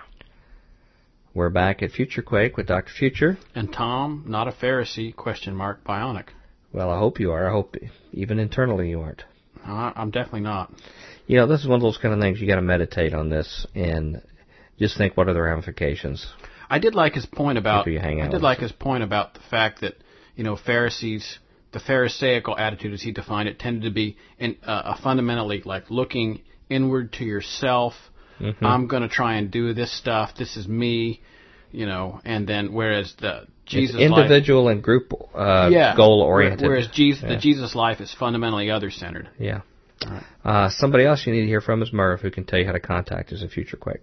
Future Quake radio broadcasts are archived at www.futurequake.com, suitable for downloading or streaming, as well as other show information.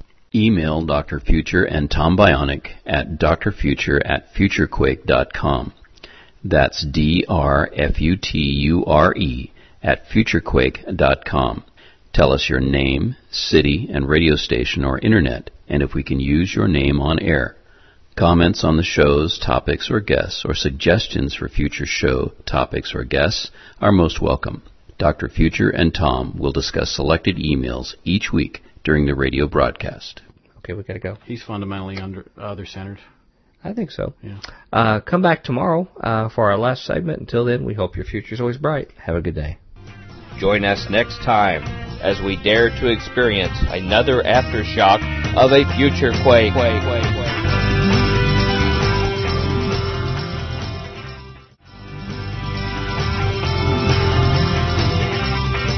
Welcome to the Future Quake Show. I'm Dr. Future. And I am Tom Petting Machine Bionic. You're petting our other cast, our staff Yes. member here, uh, Pyro Bennett. Uh, here for our last segment with our guest this week, Robert Heid, who's been talking about challenges to the Christian and modern American society. Mm-hmm. Every day has been a um, different topic and a very experimental show for us. Mm-hmm. And today we're going to talk about possibly a solution or maybe the direction we need to go to yep. see things better.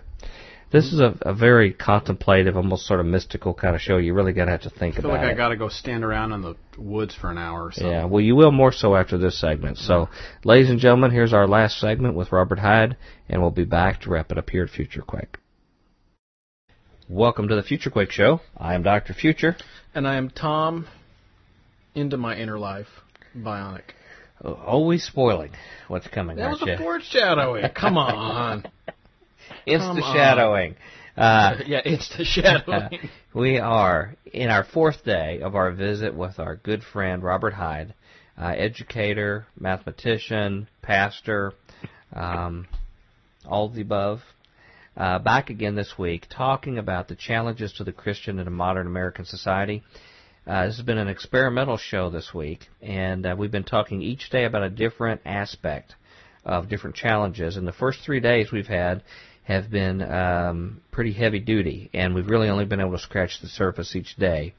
Uh, yesterday we talked about uh, Phariseeism mm-hmm. and uh, its return and being Pharisaical uh, in so many manifestations in our current culture.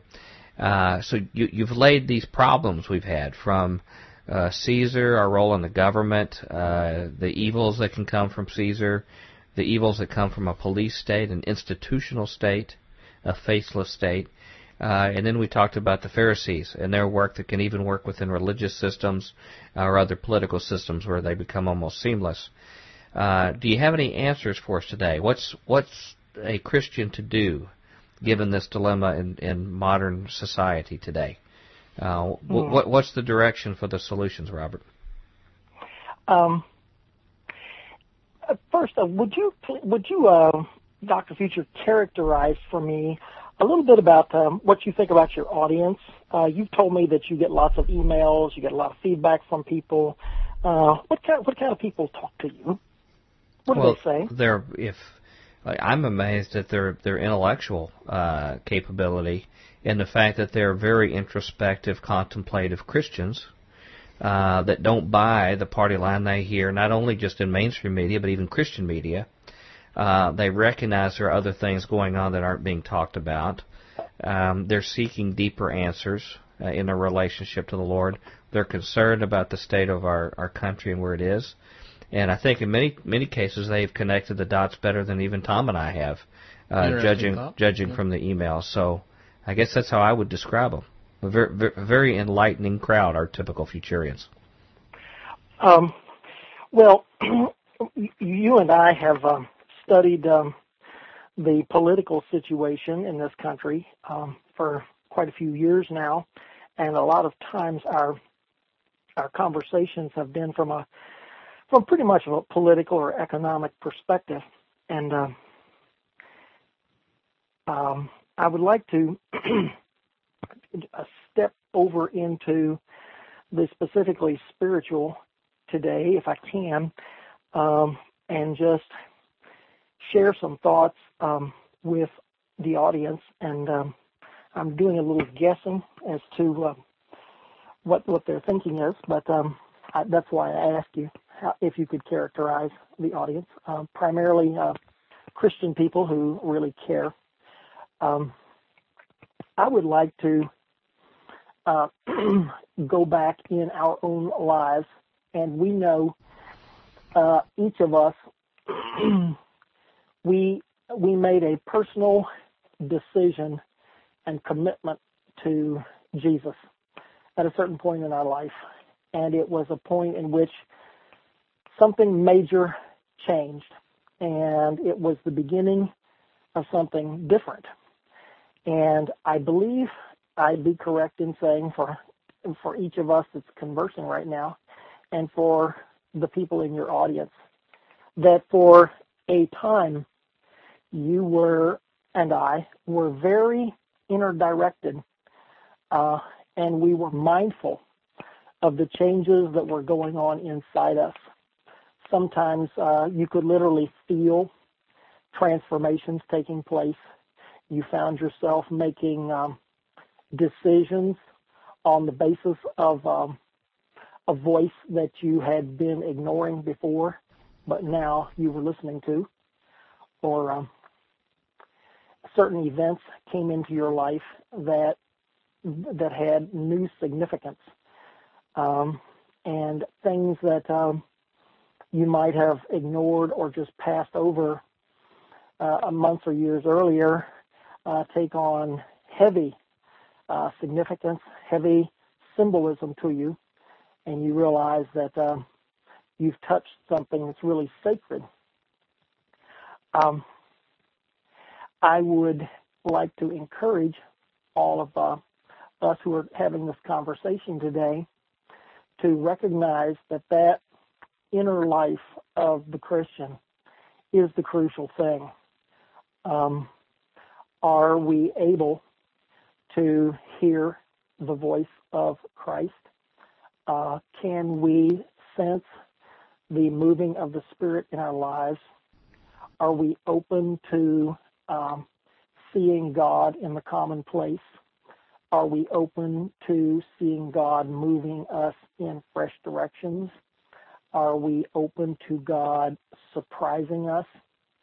Um, in contrast to that, do we think that we have to have a five-year plan?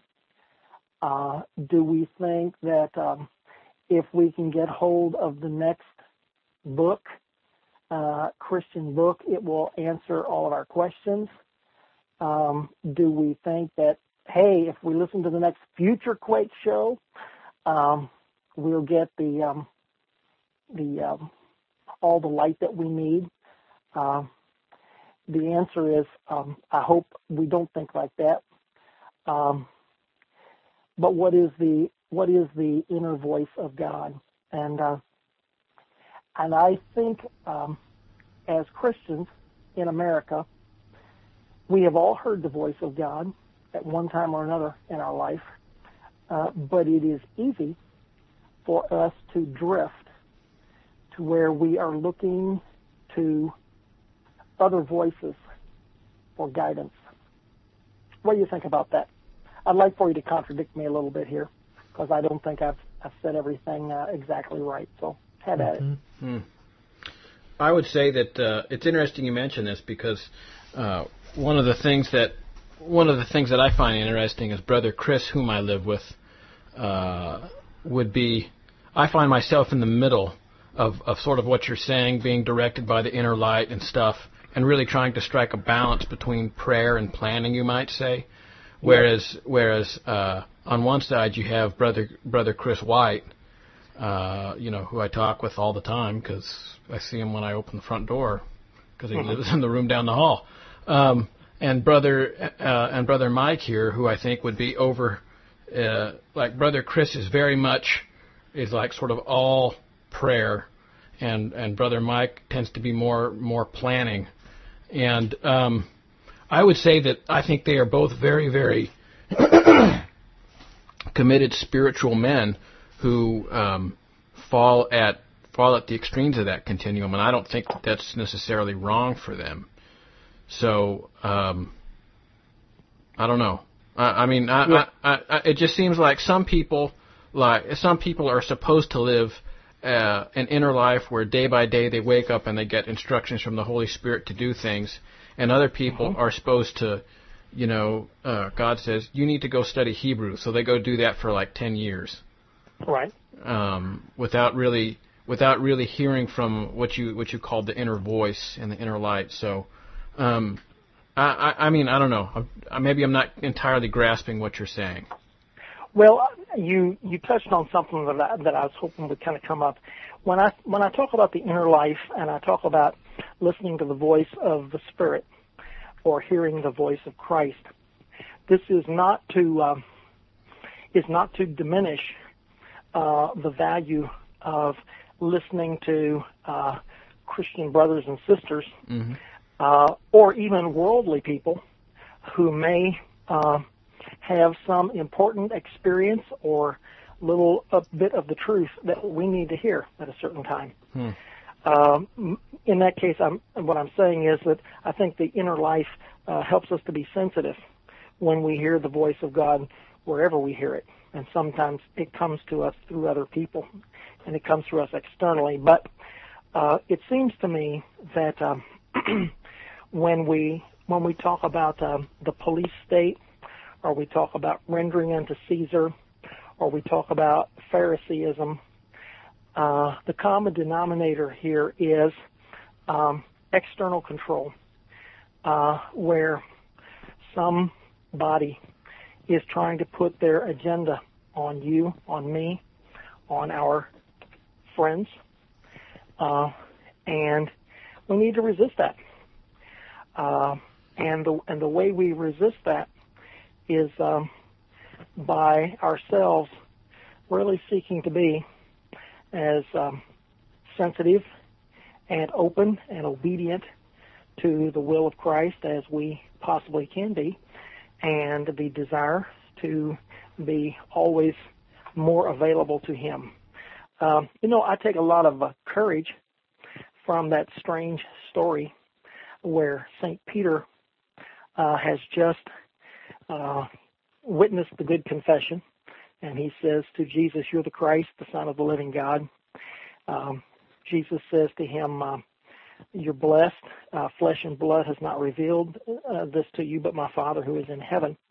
And so you have it on the very highest authority that uh, St. Peter is in touch with God. Uh, we know that he's going to be a very preeminent apostle. Uh, his salvation is secure.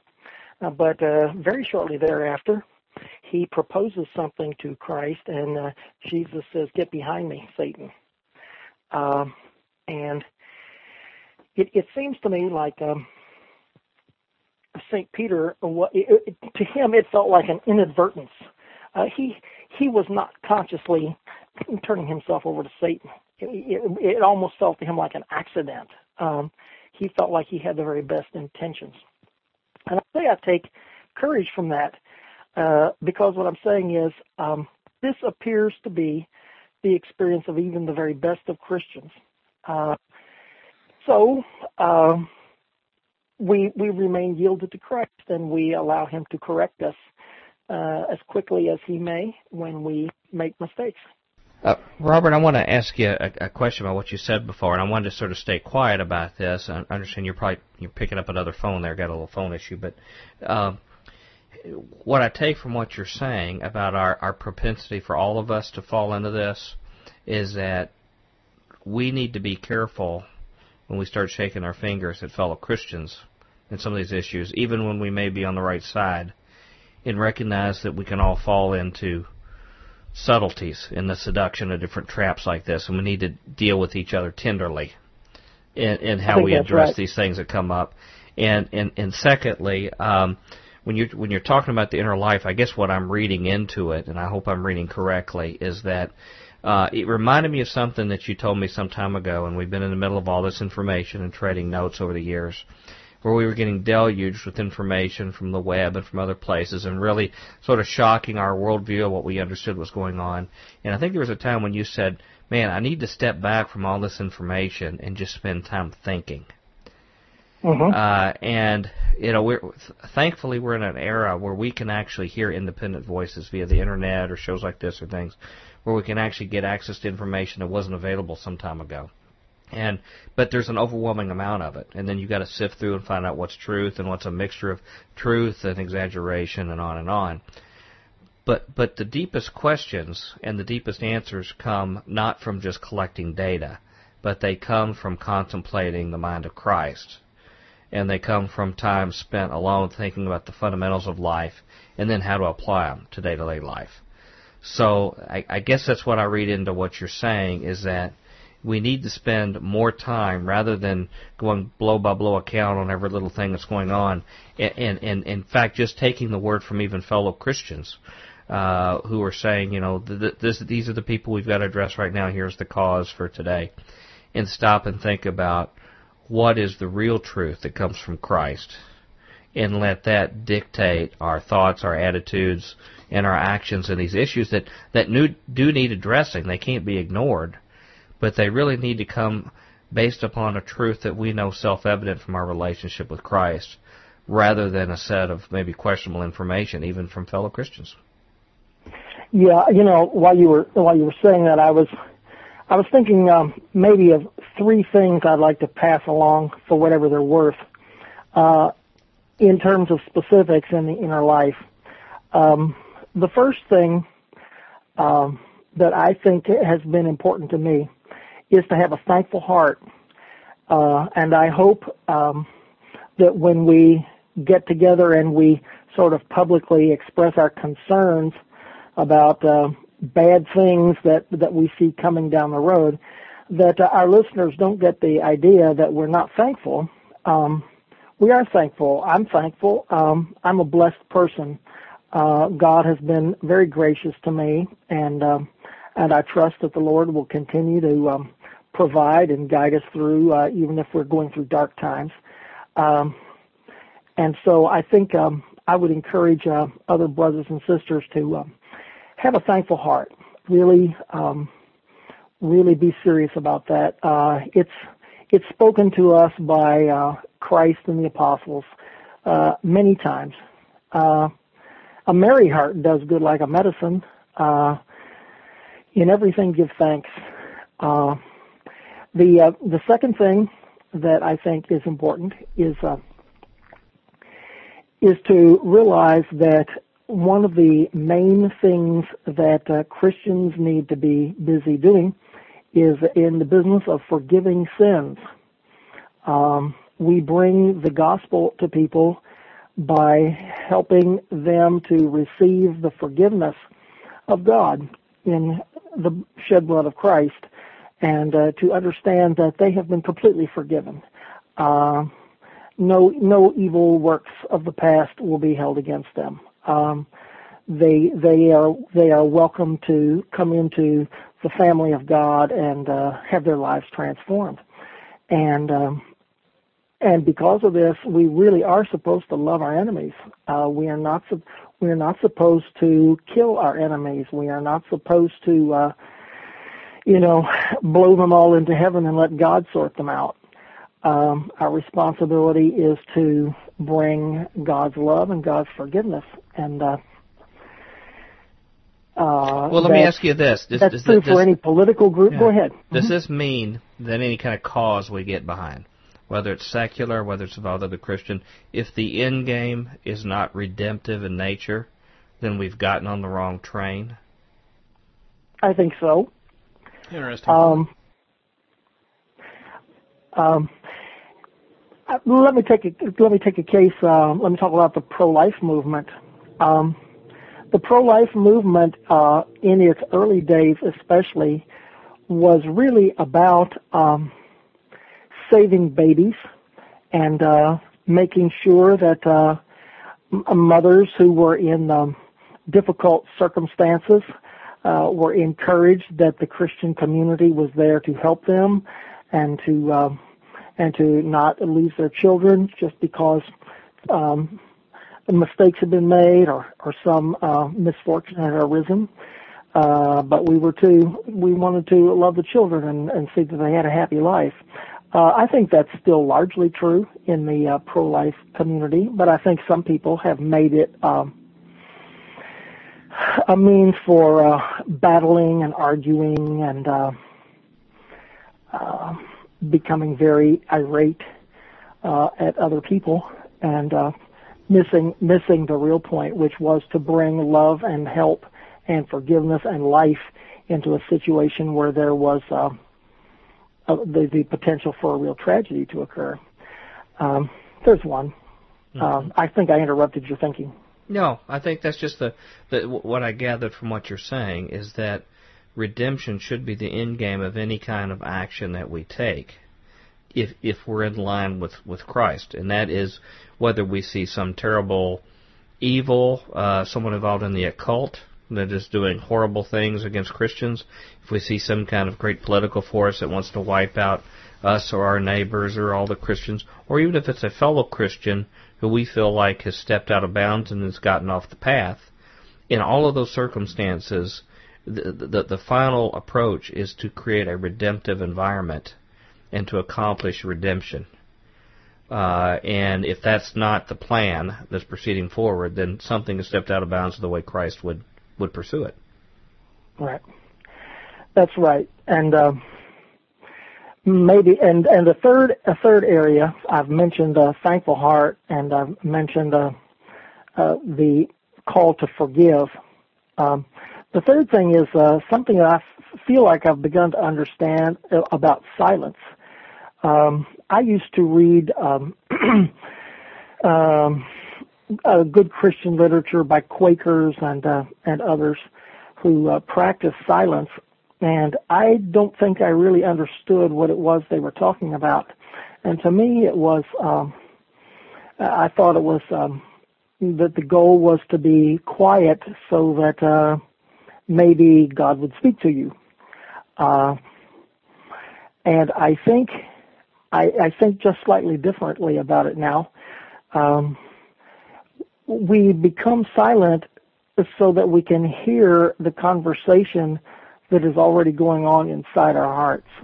Uh, every Christian does have the Holy Spirit resident within, and the Holy Spirit actually is speaking into the soul, and He actually is in the process of transforming us. And uh, the only thing that uh, is missing sometimes is that we're not paying attention. And if we become really silent, sometimes we can overhear those words and thoughts of the Spirit as He is transforming us. And we can cooperate with Him uh, and be aware as He is performing transforming works in our lives. And I think um, this really comes back and addresses um, the the real spiritual problem of the Pharisee and why the political or religious or institutional Pharisee or our personal Pharisee uh, is a is a sworn enemy of Christ, and that is it is trying to substitute its voice and trying to drown out the voice of the Spirit within. Hmm. And then serve as a substitute. Yes. So, so let me ask you this then. I know we're we're getting to like the last three minutes of the show. Uh, if we're faced with an issue that we need to really take a position on that's important in society, if we spend time alone in contemplation and separate ourselves from all the din and the hollering and everything else, and spend time just thinking about meditating on God, what's going on in our hearts, what we know in the Word, and that will lead probably to to an answer, or position. I, any answer or position that's an, antithetical to that, or coming from people that are not spending that same times themselves doing that activity, is probably deviating off the wrong path. Is it not? I don't know. Um, In other words, mobs with pitchforks, even if they're good, godly Christian people with Bibles under their arm, do they come with the same kind of long-term reason, solution that is God-inspired? That when you have separate Christians alone in solitude with God, contemplating an issue, all the aspects of it, the impacts, how it affects all parties involved, how it means to be in, in the shoes of another, to do unto others, all these things. Uh, the answers that come from that kind of activity, when everyone is alone in solitude, isn't it true that those those answers are going to be usually very very different than the answer of the mob? Even if the mob is just assembled around a, a, radio network or whatever it might be. Uh, well, I, I think that it is it is often true that the that the small solution uh, is is the best, and and the Lord um, likes to work in very small ways, and we can we can usually have more of an impact with people one on one or one on two or three than we have in some kind of a big gigantic marketplace uh, affair. And I think uh, Christians probably need to um, think m- much more about um, the the eternal significance of the very small things that we do. Christ is is very uh, favorable to the sparrow that falls, the lily of the field, the child that receives the cup of cold water. Um, I don't see him really excited about big revolutionary movements. Uh, I don't see him encouraging a big clash of civilizations. Uh, I, I would just like to to encourage um, all of all of us that um, you know you you are of supreme importance um, to yourself and the Lord, and your personal connection with Him and my personal connection with Him are the things of greatest value. And uh, as the Lord says, so what if you gained the whole world and you lost your soul? Uh, the Christian's inner life, uh, the relationship of the soul to God, is is the most crucial thing, and uh, all of the other political affairs that we concern ourselves with, rightly so, um, have to arrange themselves around those fundamental truths. Robert, that has to be our final thought. It's the end of our show. I want to thank you so much for coming to be with us today. Okay, it's been uh, a pleasure. Okay, we used up our time. That's it. All right, let's just get out of here. Okay, um, Merv, would you tell our listeners how to contact us at Future Quake? Future Quake radio broadcasts are archived at www.futurequake.com, suitable for downloading or streaming, as well as other show information. Email Dr. Future and Tom Bionic at drfuture at futurequake.com. That's D-R-F-U-T-U-R-E at futurequake.com. Tell us your name, city, and radio station or internet, and if we can use your name on air. Comments on the shows, topics, or guests, or suggestions for future show topics or guests are most welcome. Dr. Future and Tom will discuss selected emails each week during the radio broadcast.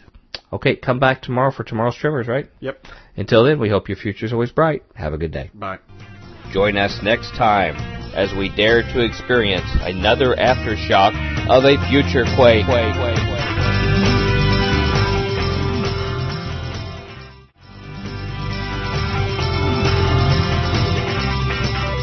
Welcome to the Future Quake Show. I'm Dr. Future. And I'm Tom. Colonel Tom to you, Bionic. Why am I? Why are you Colonel Tom? Oh, I don't know. I was just thinking about the A team. Okay. Dun, dun, dun, yeah, I don't think we qualify for that anywhere on the alphabet. Ladies and gentlemen, it's great to be back with you today. Uh, we hope you enjoyed the interview this week. Um, this is Friday, which means it's a very special day that Tom's going to tell, Colonel Tom is going to tell us what that refers Ground to. control to Colonel, Colonel Tom. uh, today is tomorrow's Tremors or tomorrow's review of the Futures News. Yeah, you. That's a minus.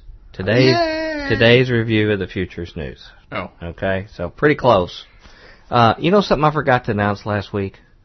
Um, last week was the beginning of our third year on WENO. High five! We gotta have a cake or something. Except Yeah. I can't eat cake right now. On my new, Yeah, I don't know what I'm eating. your diet du jour. Yeah. Uh, sorry about that. We could eat some seaweed or something like that Yeah. on your diet. Um, yeah, third third year on WNO. And uh, ladies and gentlemen, if you get a chance, uh, go to WNO.com. Send them an email, particularly Dave at. Uh, they have a sister station, WNAZ. Uh, and if you want to send something to Dave at WNAZ.com and tell him thanks for having us on the show, I'm sure uh, they'd like to get some feedback. Yeah. And we'd appreciate that because Future Quake probably wouldn't be here without them. Yeah. So just want to thank them out there publicly uh, for being brave enough to put us on the air. We know there's many who would not. We That's have true. proof of that. They would not put us on we the have air. the we have the rejection. That's letters. right. So just thank you that uh, I feel like they were used of God Mhm. on our behalf to put us here. So we really appreciate that. Uh, a couple of quick announcements. Yeah. Uh, one is you've got a speaking engagement coming up here in a few weeks. People Indeed, need to know sir. about. Indeed, sir. I will be speaking at the Ancient of Days conference, uh, July. I believe I'll be speaking July the third. Um, July 3rd. Yeah, Okay. I'll be. I'll actually be. I think I might even be hitting be be opening the same slot that you did last year, opening Really? the conference at 10:40. Really? Yeah. Okay. Opening act. Yep. Well, uh, that's great. Do you happen to know uh, some other speakers that are going to be there? Well, of course, Joe Jordan, Guy Malone. Um, uh, that's it. You know, it'll probably you'll be the lucky one that'll actually be there when something lands at Roswell. And then I'll just Like you didn't do it on my like, watch when I was cast there. it out, and then it's like, whoa, it yeah, is it's like spiritual. rebuke, wow. rebuke, then look, Yeah. then ask questions. Mhm. Uh, but um, should be a great time. Mhm. If you all have not been to Roswell and an Ancient of Days conference, you should really go. Mhm. It's worth the, the trip, and just to see the other things that are going on there. And this issue is going to get bigger and bigger. Even if some of you all think it's crazy, it's not going away. hmm In fact, it's doing the opposite. Yeah, it's getting to be a bigger Yeah. issue. Get to see it constantly on History Channel. The ancient Uh-huh. aliens, oh, they came down. All right, that's right. Blah blah blah. Let's just ask Zecharia Sitchin. Only they don't even have our standards for journalistic uh, excellence on that. Hey, uh, sleep paralysis, is that what you're talking about? Yes. Okay, great. Speaking about sleep paralysis. Okay, great. Mhm. Um, I, I- probably a lot of our listeners experience sleep paralysis during listening to Future yeah, Quake. that, this is actually known as sleep paralysis quake Uh-huh. in some, Yeah. some circles. They're probably glad to have that figure in the room to relieve them from Mhm. listening to like, Future boy, Quake. at least I'm not bored now. Yeah, that's right. Well, that's great. It's good to hear that. And we have a show announcement that Indeed. You you've said uh, we're going to make a run for it for June 29th. June the 29th will be the talkshoe.com slash futurequake call-in show. Yeah. Um, so probably First ever experiment in six years of Future Quake. Yep. Well, I mean, we sort of were on a call in at WRFN, but but this is actually uh, But in nobody the, called in. in the W. Yeah, only a handful. Oh, the D- WNO era. Yeah. the WENO era, uh, we're going to actually have a chance for you all our listeners, our Futurians, to be able to call in on TalkShoe.com. Yes. And you'll be giving us some more details when that time comes. Mm-hmm. But uh, it'll be at our normal recording time we have here, which is on Tuesday evening, 6.30 Central. Mhm. That's our plan, Yes. right, for now, unless Correct. people hear otherwise. And uh, you'll be able to call in. We'll probably do a news segment, maybe. Yeah, I would say we might do a news or maybe even a little bit extended news. We'll see. Yeah. And then um, then start taking phone calls from different people. Right. So y'all behave yourself when you're on the air because we will record it and then broadcast it later for our WNO. Mm-hmm. Yeah, Who rose? I want to see you. I want to see you there. okay, that's it for our announcements. Do you have a story for us? um, do you want to go first or should I? I, I don't care. Call it. Um, well, I showed you this one, and I think it's just so interesting. Okay. Um, I'll I'll I'll go first. Sure. Deepwater Horizon survivors kept in seclusion after rig explosion, coerced into signing legal waivers. This is via Yahoo News.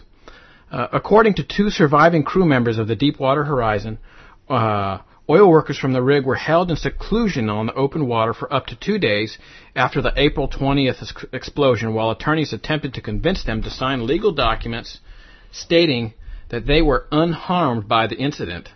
The men claimed that they were forbidden from having any contact with concerned loved ones during that time and were told that they would not be able to go home until they signed the documents they were presented with.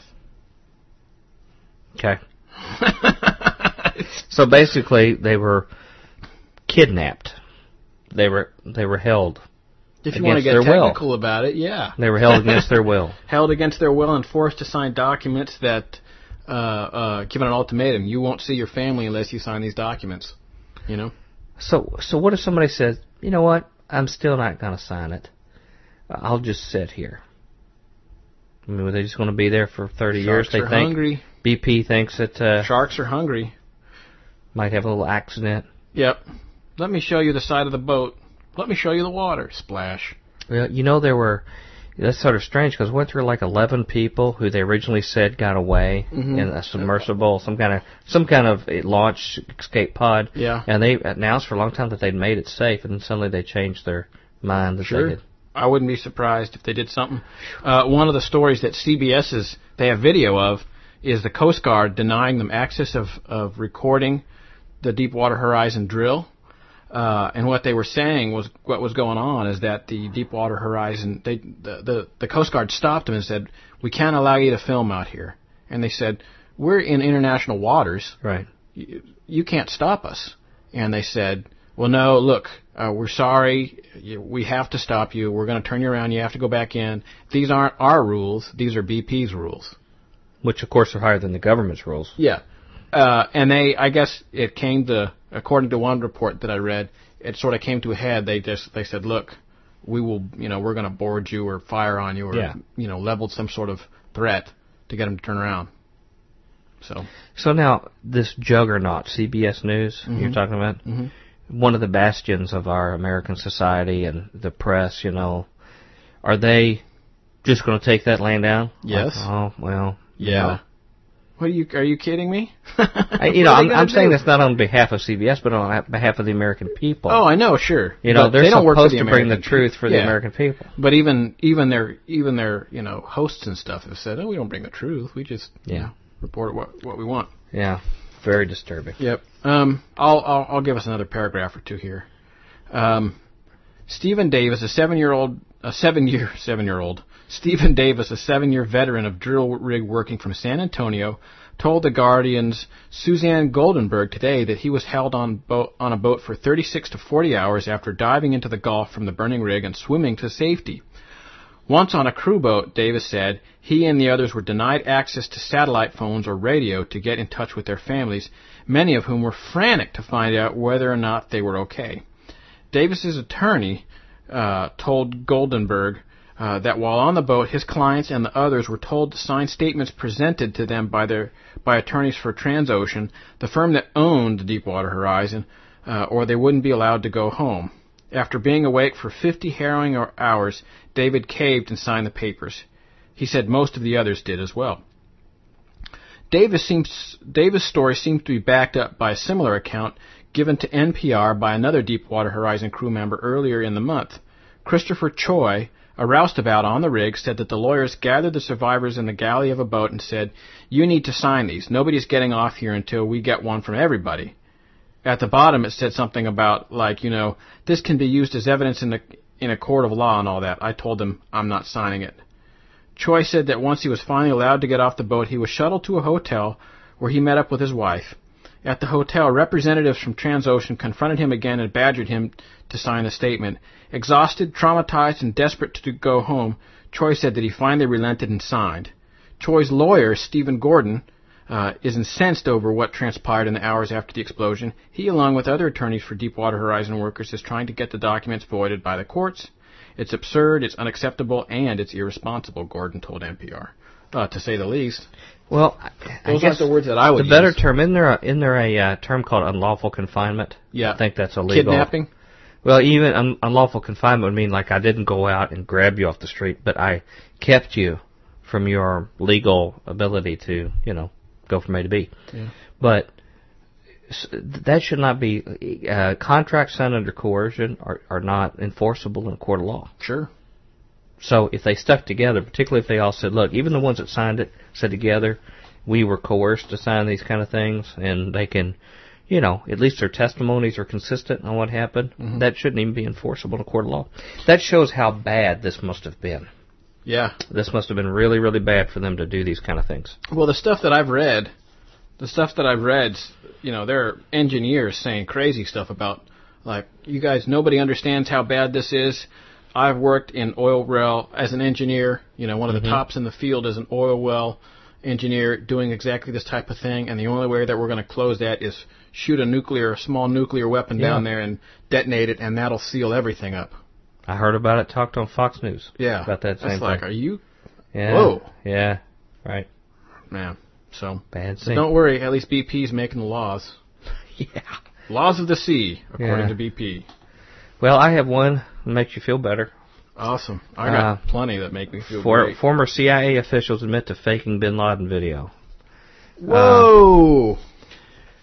Two former CIA officials have admitted to creating a fake video in which intelligence officers dressed up as Osama bin Laden and his cronies in an effort to defame the terrorist leader throughout the Middle East. The details are outlined in a Washington Post article, which I also reviewed, by investigative reporter and former Army intelligence case officer Jeff Stein. Mm-hmm. Now, this is from Prison Planet or Infowars.com, but they're they're citing information from Washington Post, which I reviewed. Mm-hmm. Stein's sources told him that during the planning for the 2003 invasion of Iraq, CIA's Iraq Operations Group considered creating a fake video of Saddam Hussein engaged in sexual acts with a teenage boy, then flooding Iraq with copies of the tape.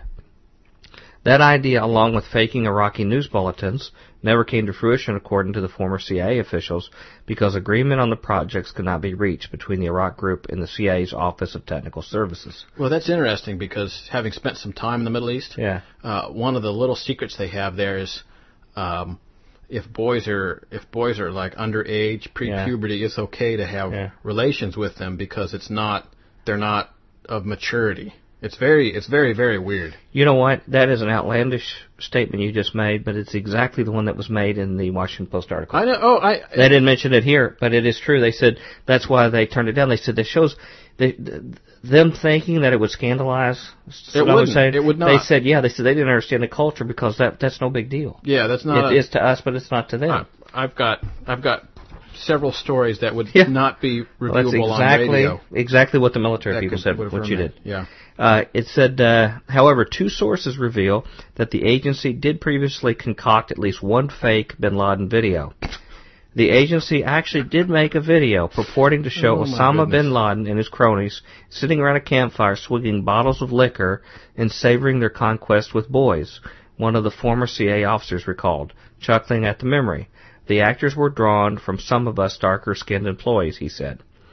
The former officials told Stein that the project was taken over by the military after it ground to a halt. The reality, the former officials said, was that the agency really didn't have enough money and expertise to carry out the projects. Wrong. Now, what I read Uncle Sugar's got plenty of money. in well, what I read in the in the Washington Post article was, I think at least that one was disseminated to some degree somewhere. Yeah. Uh, it says the military took them over. They had assets in Psywar down in Fort Bragg at the Army Special Warfare Center. The latest revelation bolsters evidence that the intelligence agencies, and perhaps more significantly the military, have been engaged in creating fake bin Laden videos in the past. Now here's some other evidence that uh, InfoWars provides. As we've exhaustively documented, they put their references in here. I suggest to go to Infowars.com if you want to see this further. Uh, it says that they've documented Intel Center, the U.S. monitoring group that routinely releases bin Laden video and audio, much of which have been proven to be either rehashed old footage or outright fakes, is an offshoot of iDefense, a web security company that monitors intelligence from the Middle East. iDefense is heavily populated by long-serving ex-military intelligence officials, such as senior military PSYOP intelligence officer Jim Melnick, who served 16 years in the U.S. Army Defense Intelligence Agency in psychological operations. They're the ones giving us these videos. Um, um, Melnick had also worked directly for former Secretary of Defense Donald Rumsfeld. Uh, Intel Center notoriously released the Laughing Hijackers tape and claimed it was an Al Qaeda video, despite the fact that the footage was obtained by a security agency at a 2000 bin Laden speech. Intel Center was also caught adding its logo to a tape at the same time as Al Qaeda's so-called media arm, Al Sabab, added its logo, proving the two organizations were one and the same. Huh. Yeah, I know. I've tried to tell people about that. that Yeah. You look at these videos and there's like the Al Shahab logo and the Al Qaeda ro- logo, and they're in the same layer of video footage that CIA logos Yeah, are. It's, yeah. it's like, Yeah. gosh. Yeah. But, you know, we've been dumbed down. Yeah. Could the CIA group of dark skinned actors have been behind the infamous December 2001 fat nosed bin Laden video that was magically found in a house in Jalalabad after anti Taliban forces moved in? The tape featured a fat Osama laughing and joking about how he carried out 911. The video was also mistranslated in order to manipulate viewer opinion and featured bin Laden praising two of the hijackers. Only he got their names wrong. This, yeah. This Osama also used the wrong hand to write with and wore gold rings, a practice totally in opposition to the Muslim faith. Despite the fact that the man in the video looks nothing like bin Laden, the CIA stood by it and declared it to be the official 911 confession video. hmm The latest revelation also shed light on another past bin Laden release, a tape in which he ludicrously declared himself in league with Saddam Hussein in the weeks before the invasion of Iraq. The notion that the CIA project was taken over and drastically improved by the Pentagon at some point after 2003 jives with the improvement in the quality of bin Laden videos in later years, most notably the video that was released immediately ahead of the 2004 election, uh, and its digitally manipulated duplicate from 2007, in which Bin Laden appeared to have a dyed beard. Uh, so,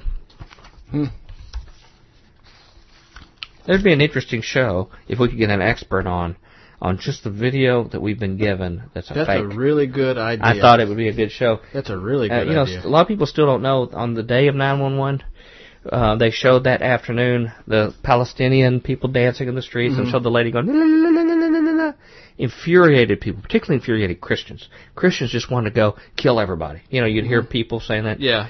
And uh, then we found out later that that was footage from a year prior. Yeah. And they were showing it as if it was a response overseas to what was going on. For sure. Well, I mean, one one of the video things that I've seen, two comments on that. One is that a lady, uh, a lady, I believe it was reporting for the BBC, said that the buildings came down 20 minutes before they actually came down, Right. which was Well, the building, sta- you know, building seven, yeah, like when it was standing right behind her, Yeah. and she said that it had fallen. yeah, that one, that video. when they quote didn't know it was going to fall. yeah. Nobody Uh, knew. Yeah, and then the other one, of course, was um, um, oh well, I could just go on forever. I'll just stop there. Well, do you have another story for us? Yes, I do. Lay it on us. All right. Um, this one, this one sort of relates to yours in Okay. a sort of a little bit of a bleak way. Uh, House votes to expand national DNA arrest database. Okay. Um, this is via, via CNET. Uh, millions of Americans arrested for but not convicted of crimes will likely have their DNA forcibly extracted and added to a national database, according to a bill approved by the U.S. House of Representatives on Tuesday. By a 357 to 32 vote, the House approved legislation that will pay state governments to require DNA samples, which could mean drawing blood with a needle from adults arrested for certain serious crimes. Not one Democrat voted against the database measure, which would hand out about 75 million to states that agreed to make such testing mandatory. That's We more jobs. Yeah. Be uh, uh, well, never mind. Like the na- the naked body scanner jobs, you know? Yeah. That's no more jobs. That would like gross me out, man. That would be a very disgusting job. hmm Uh, we should allow law enforcement to use all the technology available to them to reduce expensive and unjust false convictions, bring closure to victims by solving cold cases, better identify criminals, and keep those who commit violent crime from walking the streets, said Representative Harry Teague, the New Mexico Democrat who sponsored the bill. But civil libertarians say DNA samples should be required only from people who have been convicted of crimes and argue that if there is probably cause to believe that someone is involved in a crime, a judge can sign a warrant allowing a blood sample or cheek swab to be forcibly extracted. Uh, except, of course, in the case of that gentleman up in New York several months ago who got uh, tasered until he opened his mouth because they lost Right. the sample. Um, it's wrong to treat someone as guilty before they're convicted, says Jim Harper, Director of Information Policy Studies at the Cato Institute. It inverts the concept of innocent until proven guilty. Yeah, but you know what? That's innocent until proven guilty these days. Hey, you scared Pyro and me both. Oh, I'm that. sorry. Sorry, Pyro. You've been doing a lot of dramatic paper uh, special effects. I've noticed the last few weeks. Well, that's pretty much the only special effect I have at my disposal. I mean, I could talk in like Well, you got our attention. and stuff, but Yeah, you got our attention. you know, But you know what? Uh, the generation being born today doesn't have to worry about all that Mhm. because they're taking their DNA surreptitiously in the hospital right now, so they Mhm. don't have to get their DNA done. yeah, They already have in the government database when they're born in the hospital. true. Unless people have used midwives before they totally outlaw that. That's been outlawed in New York. Midwives have been outlawed. You can't be a midwife in New York City. Because the government has to control e- control you even before you're born. Yeah, they said uh, one of the rationales I read was, um, look, we have to give you these shots. You know, when they listed the various shots they give young infants uh, to maintain health, so uh, we can't allow midwives because these kids may not get their shots. Wow. Yeah. Yeah, because they can control them that way too. Can Yeah. I read Yeah. another story? We only Yeah, got a few minutes. A couple minutes left. Um, Obama interrogation official linked to U.S. mind control research. Wow. Figure we, we've been on a mind control kick. That's coming in about fourth on our frequency of mention. Yeah. Mind control Uh, Rockefeller. Well, and also an, another guy reappearing here, H.P. Albarelli, was Oh, uh, yeah. one of the writers here. Uh, he and Jeffrey Kaye describe how the CIA's Artichoke Project which uh, Dr. Colin Ross talked about, mm-hmm. was the contemporaneous and operational side of the MK Ultra mind control research program. It was not superseded by MK Ultra in the 1950s, as often supposed. Even more, Artichoke-derived methods of using drugs, hypnosis, sensory deprivation, and overload, behavioral modification techniques, and other methods of mind control have resurfaced as a primary component of U.S. interrogation practice. This is something we've been wondering about. You know, we asked Colin Ross, and we were hoping this wasn't the case. Mm-hmm. The Truth Out, which is a truthout.org uh, article, includes some amazing revelations, including the largest description to date of the roles of the then Ford administration officials Dick Cheney and Donald Rumsfeld. Surprise, surprise. Wow. In working hand in glove with the CIA to suppress information on Artichoke from surfacing. The article also references the new November 2006 release of an, quote, instruction from the Secretary of the Navy, uh, 3900-39D, regarding its Human Research Protection Program. While this memo specifically prohibits the use of research upon prisoners, including so-called unlawful enemy combat- combatants, waivers of informed consent for research or suspension of the protections enumerated in the memo can be made by the Secretary of the Navy under conditions of, quote, operational contingency or during times of national emergency. In other words, there aren't really any such protections. Yeah. Uh, I mean, there are protections unless it's not there are no protections. convenient to have protections. Yeah. It is likely the latter rests upon the legislative language between the September 18, 2001 authorization to use military force, where terrorist acts are said to, quote, continue to pose an unusual and extraordinary threat to the national security and foreign policy of the United States. The waivers allowed for normal human research testing uh, gains further piquancy when one considers the kinds of research referenced in the Secretary of the Navy's memo. Section 7A2A describes the Undersecretary of the Navy as the approval authority for research done. Uh, I've lost my spot here. For research done upon prisoners, as well as severe or unusual intrusions, either physical or psychological, on human subjects, such as conscious altering drugs or mind control techniques. Awesome. Okay? This ties it to today. Yeah. This yeah, is not yeah. 1950s. This referencing of mind control technologies in a document specifically discussing human subjects, protections by then Secretary of the Navy Donald C. Winter, is not an anomaly, but a rare instance in when the in which the un- actual activities of the government in this area are openly revealed. Some of these activities can be documented via publicly available materials. This article describes how some of the individuals involved in U.S. government mind control and torture activities can be tracked and identified. Uh, another instance in which the curtain was pulled back on mind control research by the U.S. government involved the online description by the American Psychological Association, APA, of the CIA and RAND Corporation workshop, which it co-sponsored in July 2003 at RAND Arlington, Virginia headquarters. The event was attended by approximately 40 research psychologists, psychiatrists, neurologists, as well as representatives from the CIA, FBI, and Department of Defense with interest in intelligence operations. One of these workshops, ostensibly on detection of deception, specifically described how participants should consider, quote, sensory overloads on the maintenance of deceptive behaviors, including the use of pharmacological agents. How might we, the workshop asked, overload the system overwhelm the senses and see how it affects deceptive behaviors? The man in charge of recruiting the operational expertise for the workshop was Kirk Hubbard, Chief of Research and Analysis Branch, Operational Assessment of the uh, CIA. Uh, I'm going to skip down here. Mm-hmm. Uh, he was also just a little bit of time. Yeah, he was also involved in the construction of the Bush administration's enhanced interrogation torture program. Um, and it goes further uh, and talks about the involvement of. I really uh, wish we could. We we should do a whole story on that. I mean, but we should get Albarelli on. What do you think about that? Yeah, that'd be great. Future Quake radio broadcasts are archived at www.futurequake.com, suitable for downloading or streaming, as well as other show information. Email Dr. Future and Tom Bionic at drfuture at futurequake.com. That's D-R-F-U-T-U-R-E at futurequake.com.